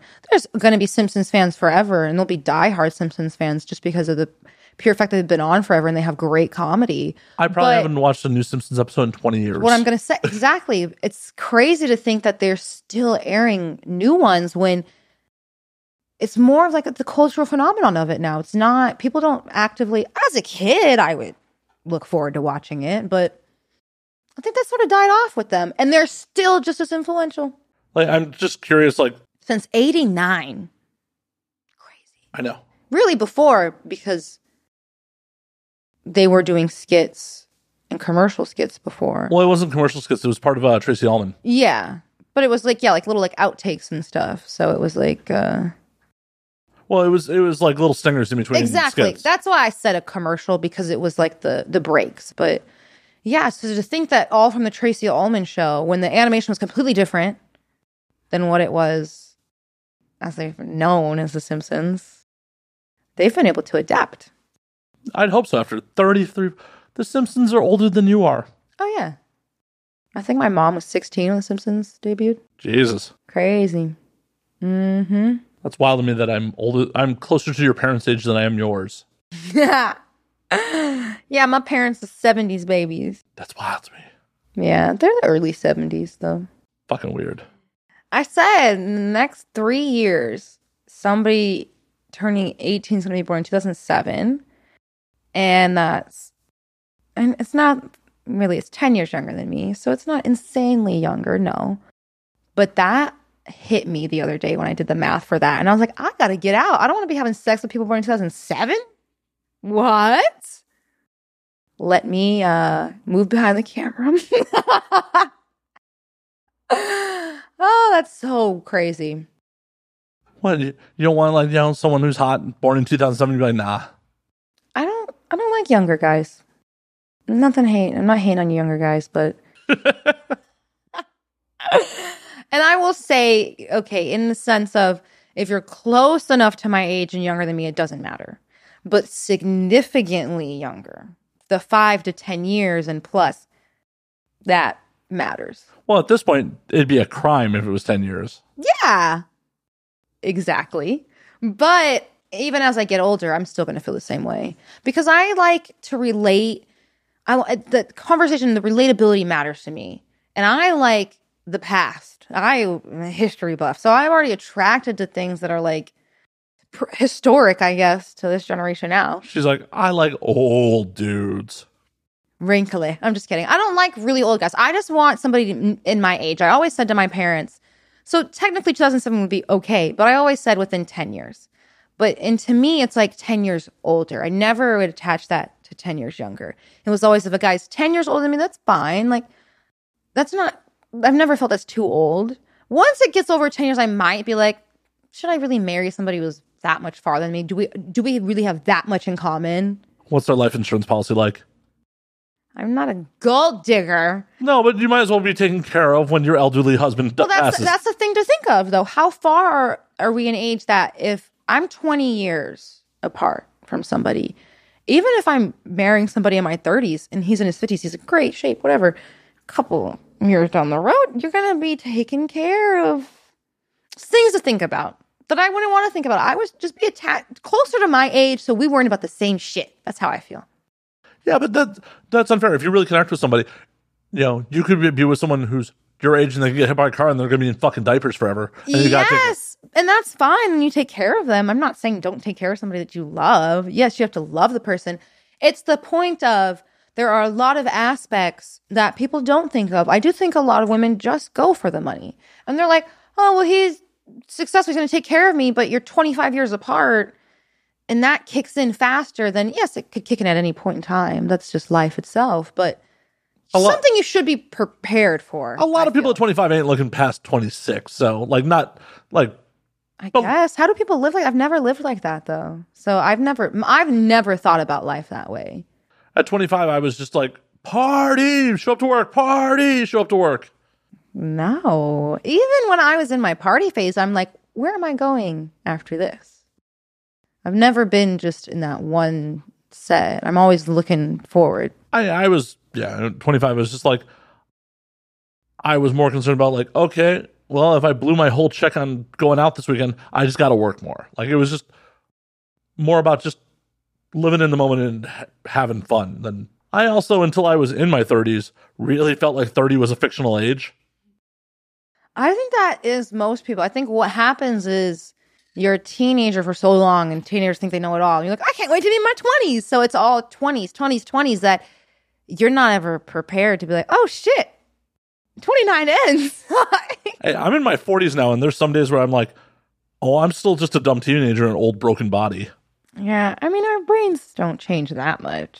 Really, to me, most people, how they act around 16 to 18 is probably how they'll act for the rest of their lives. Unless there's some With outside that- stimuli. there's a select few that kind of change. Usually, yes, something crazy might happen to make you change as well, but most people kind of stay the same. Well, for me, I know going from an environment where like working in security around a bunch of like broy dudes who, but in a lot of cases were very misogynistic Yeah. to actively working with sex workers wildly changed my point of view on like life, women, all that shit. Like 100% in my early 20s, a partner that had been promiscuous might have been a deal breaker for me. Mm-hmm. And now, guys are like that. well, yeah, and it's a problem. Mm-hmm. Now, like, if you haven't been promiscuous, I kind of wonder what was wrong with you. Like, Right. Like, what were you doing? yeah, like, who are you saving yourself for? Mm-hmm. You could be dead tomorrow, and you passed on some good dick. right. I mean, I've just being like the natural optimist that I've always been. I do think it's better to live in the moment, but I don't think you should forget that there's something to always look forward to. You sweet, know? sweet death. It's that Fleetwood Mac song, Don't Stop Thinking About Tomorrow. While you're fucking your other bandmates and Right. Live in the moment. Remember there's a tomorrow. I do now to a degree, but yeah, when I was younger, yeah, all about the moment. Yeah, I don't know. I've never been too. I always try to keep myself grounded in some sense. You know, even when I was super young, I did have a lot of self awareness. I think that's a huge problem sometimes as a kid. So it did kind of make me very stressed out. Um, but it can help you because you can get very lost in the moment. And I've had my impulsivities and been very lost in many moments. But that's when I'm like, bro, fix yourself, bitch slap yourself, and get back into it. It's finding the balancing act for sure. It is. Because, especially the last two years, has definitely reinforced me that like five year plans are bullshit. Exactly. And COVID was a huge reminder to people that you should live in the moment because not only just the idea that people are dying, but things can just get taken away, just like the basic uh, act of meeting somebody and hanging out can Well, get taken and away. also just your whole way of life being promised to continue how it is is a goddamn illusion. We were hanging on by a goddamn thread. Uh, yeah, it's true. Because within one year, we got to see everything we've ever known change. And it wasn't just one country, it was everywhere. Right. And we also went from, you know, a matter of like a couple days to having all the toilet paper you could ever need to having none. But they never bought the. You still could get fucking wipes. So I'm like, what is. Y'all got dingleberry asses. I mean, people were dumb. Like, yes. I, They Well, never her- ran out of wipes. There were Well- wipes everywhere. well, it's not even that. It's the fact that at the end of the day, like, okay, diarrhea is a potential side effect, first and foremost. Potential. Two, two, you dumb fuck. You're to be locked at home.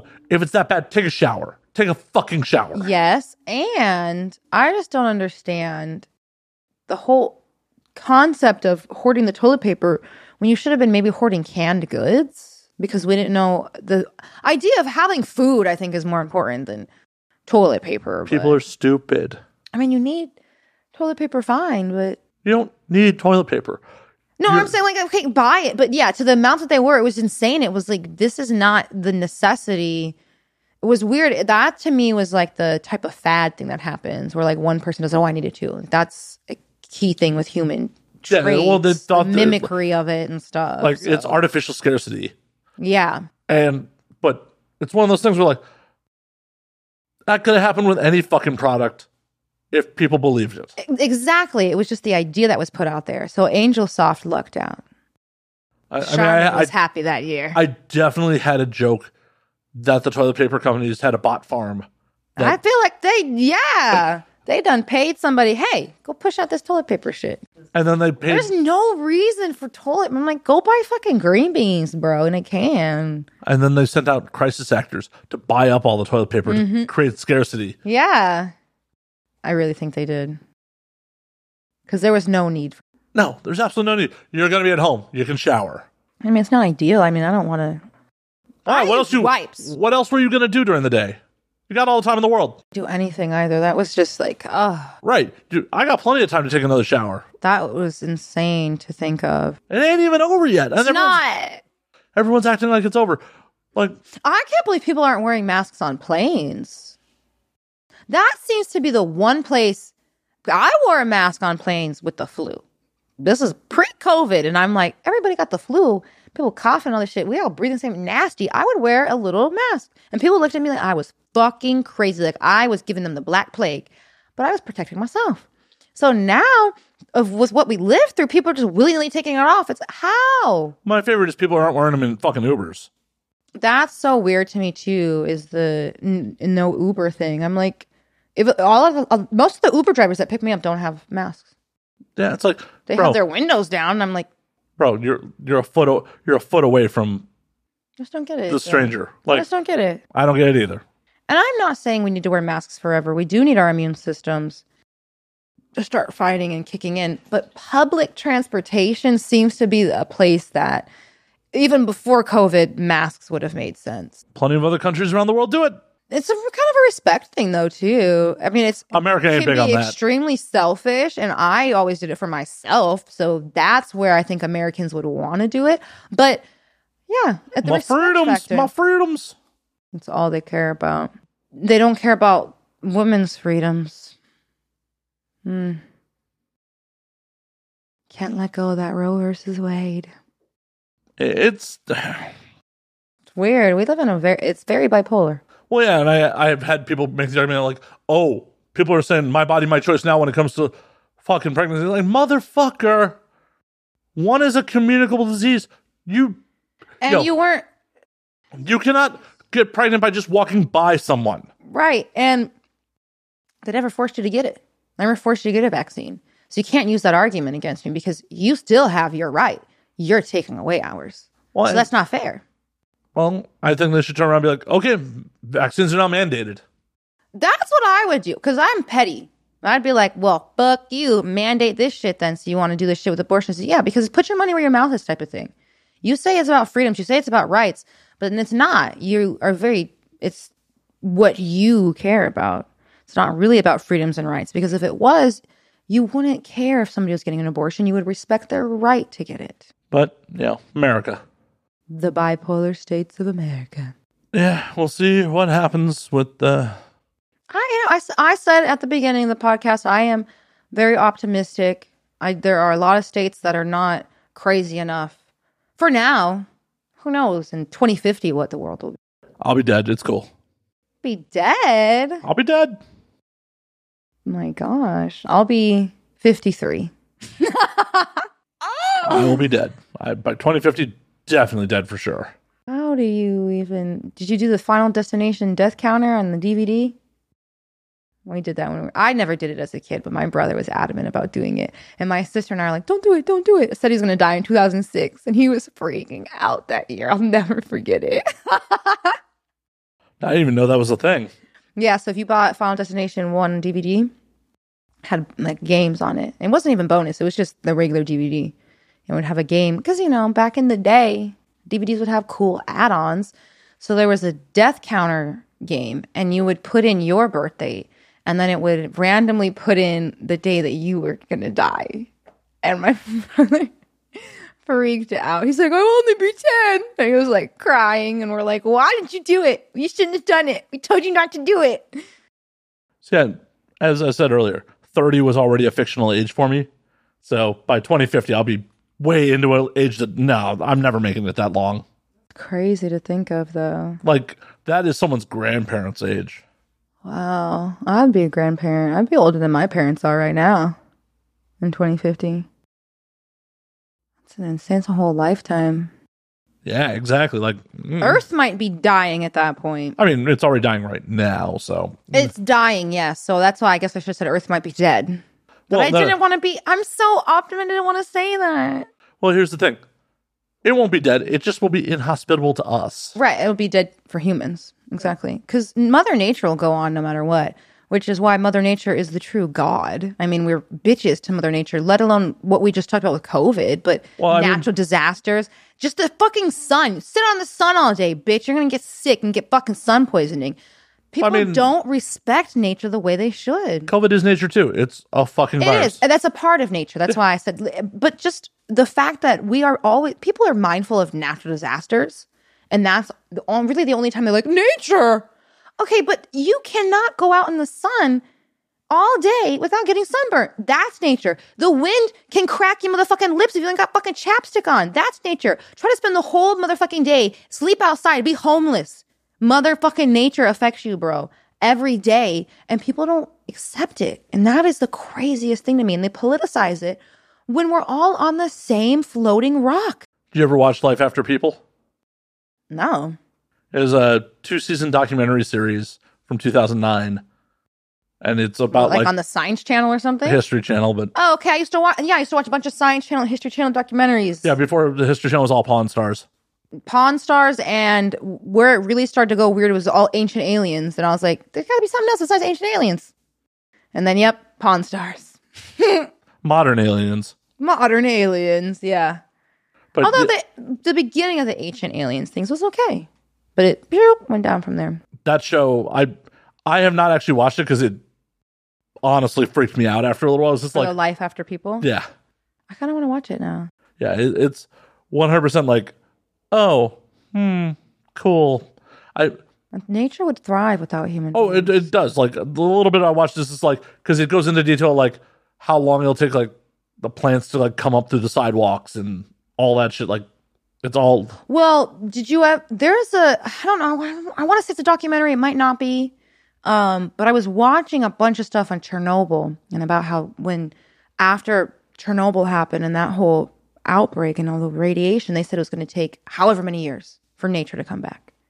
But they were really just talking about human beings being able to survive because now Chernobyl is this huge sanctuary for nature and animals. And aren't since there radioactive hogs? yeah, there. Well, there's de- the deer live there and thrive there, so everything technically is radioactive there. But the animals aren't as affected by it, and the trees are blossoming. It's beautiful, but humans still cannot live there. Still inhabitable to us.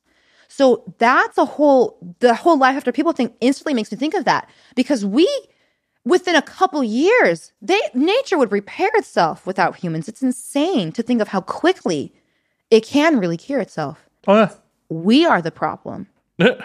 awesome. Here's an article from 2017. Radioactive pigs are wandering Central Europe 30 years later after Chernobyl nuclear disaster. See, and there's it's not just like pigs either. There's so many animals living in all those old buildings. It's Well, insane. Some of these boars are showing up in the Czech Republic thousands of miles away from Chernobyl. That's crazy. But there's deer there too, so it's going to be showing up in in multiple animals, not just the hogs. Then too, it's insane. It was cute to see the little deer running around though there, and I'm like, wow. But I did think of that. I was like, we can't get away from this radiation. We've done nuclearized everything. Don't worry, the planet will go on till the, eventually the sun goes cold, and then there'll be nothing. And but then Jupiter will be a star soon. Jupiter's on his way to be a, most solar systems in the world that they find when they map it out with the telescopes have two stars. So we are an unusual solar system with one. So Jupiter's gonna be So Earth will be back. They don't. Yeah. Uh, Even without the sun. I feel like Jupiter is much closer to us than the sun is. Jupiter is much closer. It's just the asteroid belt that separates us from Jupiter, which is a lot of space. But... So actually, uh, we might burn up. Yeah. Jupiter is the sun, but we could be Mercury. Mercury's still there. Yeah, it doesn't support life. Not life that we know. Okay. I've always said this. There are always new elements we discover, new things we're always discovering with science. What if we we're looking for the wrong stuff? What if there are different forms of life? out Oh, actually, I think we'll be all right. Um, Jupiter is 522 million miles from Earth. Uh, the sun is only 93 million miles from Earth. oh, We'll be fine. we'd be fine. Just hotter summers. I'm just kidding. No, no, Jupiter's 522 million. but if we had two suns, I don't that's know, what I was yeah. just saying.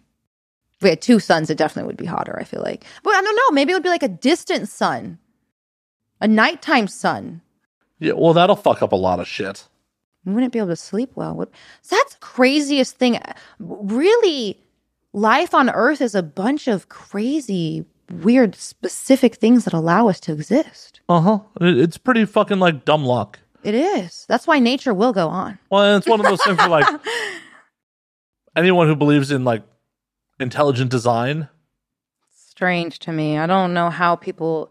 Nature is the most random shit ever that people really think somebody's out there I mean, actively. we are not a good design. That's what I'm saying. It's nothing. And, and let alone humans, we might. There's other weird ass shit on. Well, besides, a platypus? but I'm saying it's like the quote dominant species on the planet. We are a bad design. Yeah, Like- we're it's so easy to kill us. We can't even survive in nature. We're the we're probably the worst designed animal for nature. Well, yeah, and like also that like our brain is here, like, and our spinal column is in a relatively unsafe place. Like, right. We don't our spine's not protected. right, like the what connects our brain to the spine is like, Soft spot. Just put a little needle through it. yeah, it yeah. is is not good. Is not good. I know it's uh, the, the amount of fragility that humans have is what proves me we're not the most efficient. We can't, we can't even live in the fucking ocean. A sea creature is really the most efficient. A shark is probably the most efficient creature. I mean, they've lived, they've been around forever. So Actually, no, it's probably a Croc- crocodile or yeah. alligator because they don't eat a lot. They eat such little amounts throughout the year. They can eat one big animal for the year and then just hibernate for the rest of the year. So it's like they can spend 300 days doing nothing. There's no other creature really in the world that does that. it's all, I guess, what you want to describe as efficiency. That has to be efficient to just relax all the time. They just relax. No no, they live so long. They're just fucking relaxing. They eat every so often, relax. Nobody bothers them. Nobody wants to fuck with alligators and crocodiles. So I mean, they have some predators, but not like much. some, yeah. Alligator's also delicious, though.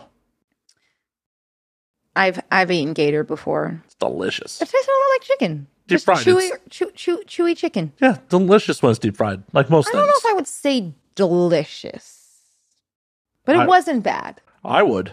Oh, I miss blackened alligator in New Orleans. Oh, That's the that's the thing. I need to eat it. It's the right. Who cooks it? That's what it is. well, I mean that's most things. Yeah, well, yeah. Somebody can fuck up a peanut butter and jelly They can.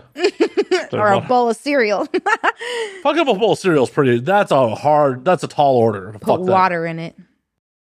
Have you? I've tried that before. We were. I said I grew up poor. We didn't have milk, so we are like, "How these frosted flakes taste with water?" One time, and we like, See, that's when you go to like your local diner and steal a bunch of creamers. I should have thought of that.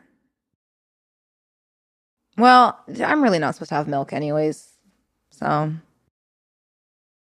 many aspects as to why I tried it with water. And I know well, there's all those nut milks that people drink. I don't really like those. I do think cereal needs dairy. That's why I just don't eat cereal anymore now. I haven't eaten cereal in forever. Yeah, Like, I cannot even remember the last time I have eaten cereal, and I loved cereal as a kid. oh, I definitely like as a kid, like fucking punch bowl full of, like Froot Loops or corn pops or some shit, and then drink the sugary milk afterwards. Mm. There's almost no cereal. Well, they're getting weird with cereal now. They're doing like weird, I don't know, crazy shit with cereal. But back in the day, cereals, it was really hard to have a bad cereal. It was almost all of them taste good. I, I always thought a lot of the chocolate ones tasted like shit. Oh, I don't really like chocolate anyway. So yeah, I don't care much for marshmallows Those at also, all, those well, especially the cereal. especially in cereal. yeah, because so- they were like dehydrated. There was ugh. Yeah, I'm like, I don't, I don't really like Fuck Lucky. Charms. Fuck Lucky Charms. I don't eat Lucky Charms. I, yeah, fuck them. I think I probably tried Lucky Charms once in my life and hated it because I can't even tell you what the motherfuckers taste like. Garbage. Hot garbage. Well, I don't cold like- garbage. Cold. yeah, I don't like um, marshmallows. I'll eat with a s'more, but that's it. And I'll only, probably only eat one, and then I'm like, ah, I shouldn't ate that. So what is what is your childhood cereals? I loved Froot Loops. I actually remember throwing up Froot Loops in first grade one time. Mm, wow. Frosted Flakes. Loved Frosted Flakes. Corn Pops I always really liked until that Corn Pops now I got weird. They ended up getting too plasticky. I So once again probably twenty years no, it's been a while. at least. Hmm, It's been a long time. At least. Um, what else did I like? I love Cheerios. I'm a basic bitch. Give me some honey nut fucking Cheerios. Honey nut. I don't really like honey at all. So yeah, but honey nut Cheerios don't taste like actual honey. they taste just as bad as actual honey. Fucking weirdo. I know everybody thinks I'm weird that I don't like honey, but I don't really like anything super sweet. I don't like caramel. I don't like honey. I don't like any type of jello pudding, anything like that. If it's a lot of sugar, I don't like it. And that's why with some cereals, I was like fruity pebbles. I'm like, oh, that's just straight fucking sugar. But I don't mind Froot Loops, which is straight sugar. So the concentratedness of it, I guess, is what matters. I'll take your word for it. I remember those Cookie Crisp cereal. Cookie crisp. Yeah, with the dog. That was cute. Captain Crunch will tear up the roof like of your mouth. A wolf or something. I I don't think I've ever had Captain Crunch before. Oh, Captain Crunch will fuck your mouth I up. never. It just uh. It's good. It's good, but it will fuck your mouth up. No, I never. It never. Uh, it's peanut buttery or something, right? No, no, I mean, depend. They had peanut butter crunch, but they also had like Oh, okay. I the don't know. traditional was like more of a just sugar crunch thing. I never, never, never, never gone to Captain Crunch ever. You just didn't want to support the old white man. I see how it is. No. It never looked good to me. And still to this day, I don't know. I'm gonna need it. Well, you're not eating dairy now, so like I would not. Do not eat Captain Crunch without milk. That shit has to get a little soggy, or you will bleed. It'll just ah my mouth. Eating Ah. glass. I'm Yeah. eating glass. Like I don't understand how they made a cereal that sharp. How is that legal? Right? Yeah. Fucking I can't even think of that much more cereals. frosted mini wheats were my jam at one point. Oh yes, thank you for saying that. Though I love those. I love those. Love those. Like I also felt like I was semi-responsible eating frosted mini wheats. I'm getting a good start on my day. Well, it's like the, the, the shredded wheat's good for you. Oh, mm. Right. Even though that's why I was so tired. Oh my god. Yeah, I ended up finding out when I was like 18 that gluten just makes me super super tired. So I'm not allergic to it, so I can realistically eat it.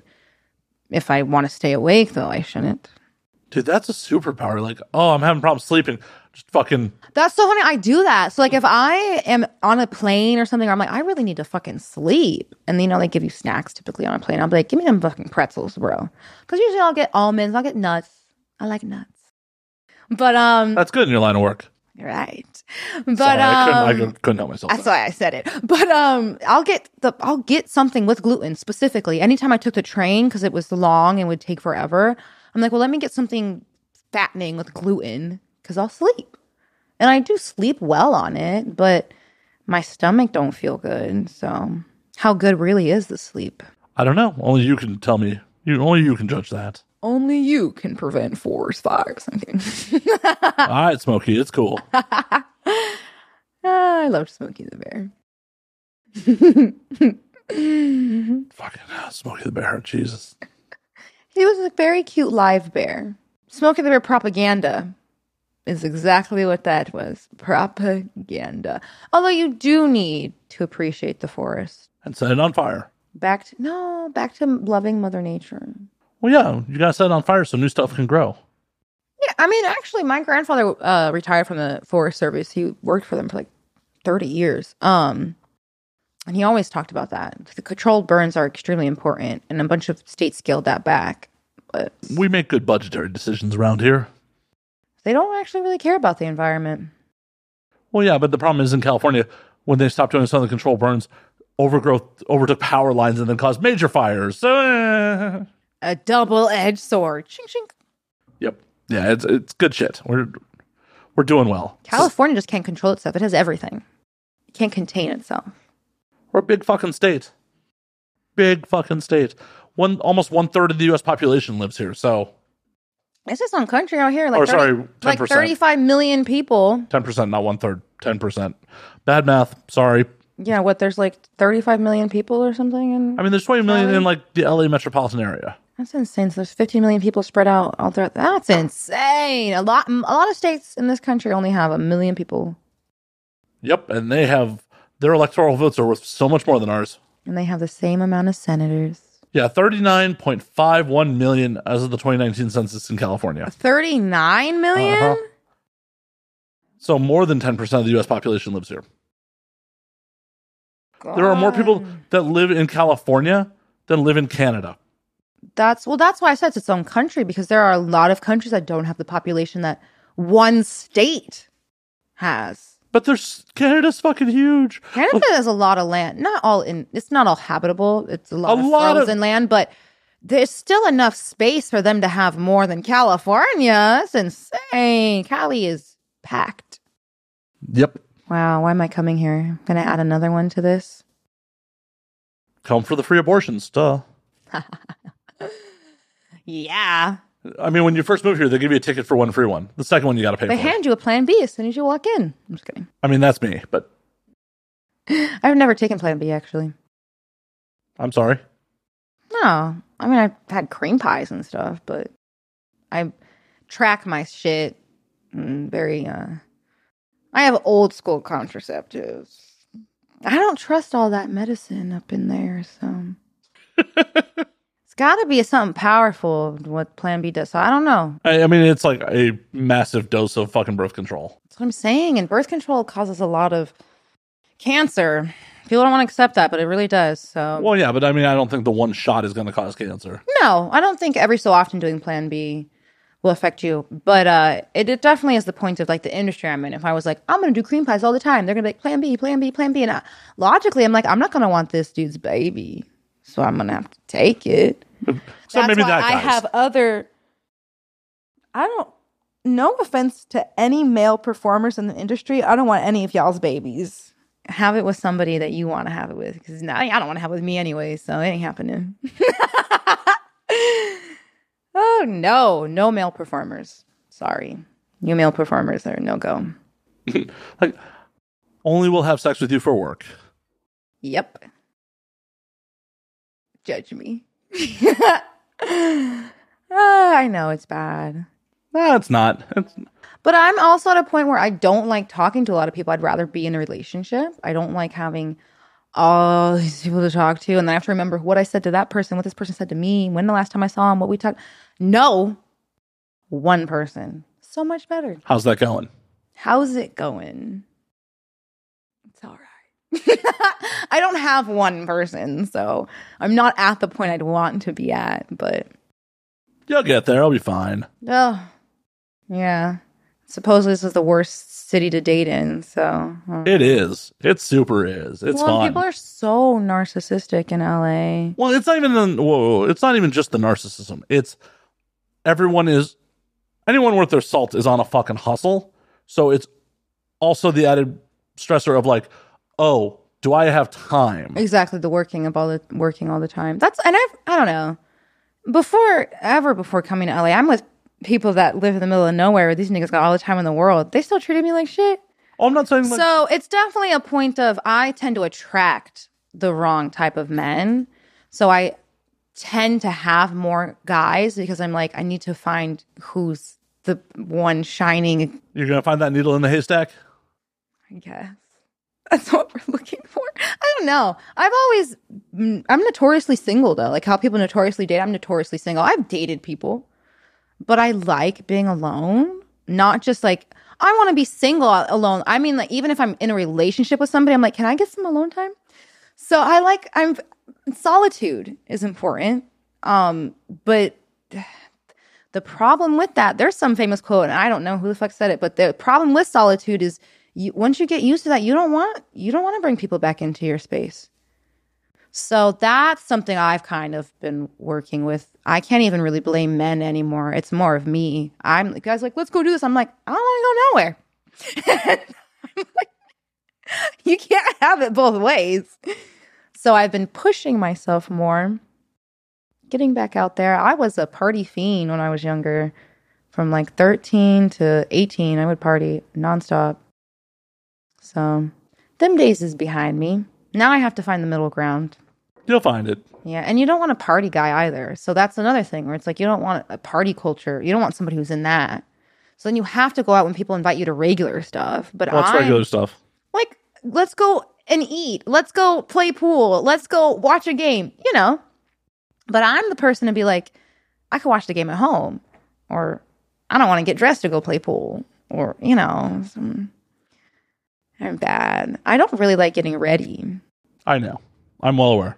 yeah and then men and since men are always about sex i'm like well i have to look good right D- let me try no, dudes, dudes will just put out. Don't, don't, don't get it twisted. men are easy They are. That's how I've been with a a lot of them. I wish I wouldn't have been with. These things happen. Yeah, but I don't regret them. I just sometimes forget I sleep with some people, and then a couple of them passed away. A couple of them get married or something, you know, and then I'm like, oh shit, I did have sex with them. Yeah, the ones that passed away, rest in peace. The ones that got married, fuck them. No, I- I love marriage. I support marriage. I think people should get married. why? because okay i don't i'm not let me rephrase that if somebody wants to get married and it's you know they find somebody else who wants it yes i don't think you should go your life with i need to get married and have kids. No. Never believe the nuclear family is the only happy way to live. I don't believe that. But if in, you are hopeless romantic and that's what you want there's nothing wrong with still wanting that. I don't like the idea that our generation is like, we hate marriage, marriage is bad. No, no. I mean, it could be because I have parents who have been together and they have had the worst of fights, almost killed each other, crazy fights, still together. That's probably not healthy. They, when they were young, when they got together. So I definitely, even they would probably say so themselves when they were younger, they didn't have healthy fights. As they got older, we definitely got to see, okay, this is how it should actually go down. But they were young. My mom got married at 19. My dad was 23. So they were young. They were definitely, definitely young. But, um, or my mom had just turned 20. So, but she met my dad at 19. He met her at what, like 22? So to think that you would spend your whole life with somebody that you met at those ages, it's definitely young. So, and then they had kids. My sis- had my sister just a year after they got married. So, Dad's pull-out game is trash. Got it. I don't know about my dad's pullout game. I don't want to know. Well, you have multiple siblings, so eh, it's just three of us. that that is a multiple. They always said they probably would have had more if he didn't get a vasectomy, though. So, Good on him for the vasectomy. yeah, I was a baby after the vasectomy, actually. They always said that I was like their miracle baby because within that procedure window, they tell you you have like a couple months that you could still get pregnant. And my parents were like, well, if it happens, it happens. And it happened. That I'm here. So you jumped the shark, like you ju- jumped the fucking gap. Yep. And my mom actually almost died with my brother. Um, she went through 54 hours of labor, um, emergency C section, that both their hearts stopped. Literally, almost died, but still had me. So she's a trooper. Well, good on her. That's why she's probably still married. That's the hu- biggest thing with marriage to me. It's really just wanting to stay with a person. Because you could, I- like I said, I like being single. I don't ever have to date anybody ever in my life if I don't want to, and I'll have a great life. I would. Because being alone is amazingly simplistic. No drama. I do whatever I want, do anything I want. I go wherever I want. I don't have to tell nobody anything. It's amazing. It's beautiful. If I want to get a dog, I'm going to do whatever. I can do whatever. The second you add anybody into it, you can't predict what'll happen. Well, and this is why I'm a shit boyfriend because I've been single for so long that like I'm That's really. why I think I'm a bad girl. I can't say I'm a bad girlfriend, oh no, no, but I, I'm just bad even with friendships. I might be bad just with relationships. Yeah, I I am definitely bad at checking in with my significant other when I when I do get in relationships. Like, oh yeah, this dog's been single so long. I'm so not used to being accountable to anybody. I'm not used to be, yeah. I, my family will be like, You're traveling. Where are you going? This is that. And I'll forget to tell them anything. And they're like, Why don't you tell me this? And I'm like, I don't check in with anyone. So I'm not used to it. So that's definitely something I would have to relearn. Which is probably why. It's a it's a difficult thing to relearn. I promise you, because depending on who you're with, like they may not have the patience for it. Yeah, and people pro- just in general don't have patience for me at all because I get distracted and procrastinate because I'm distracted.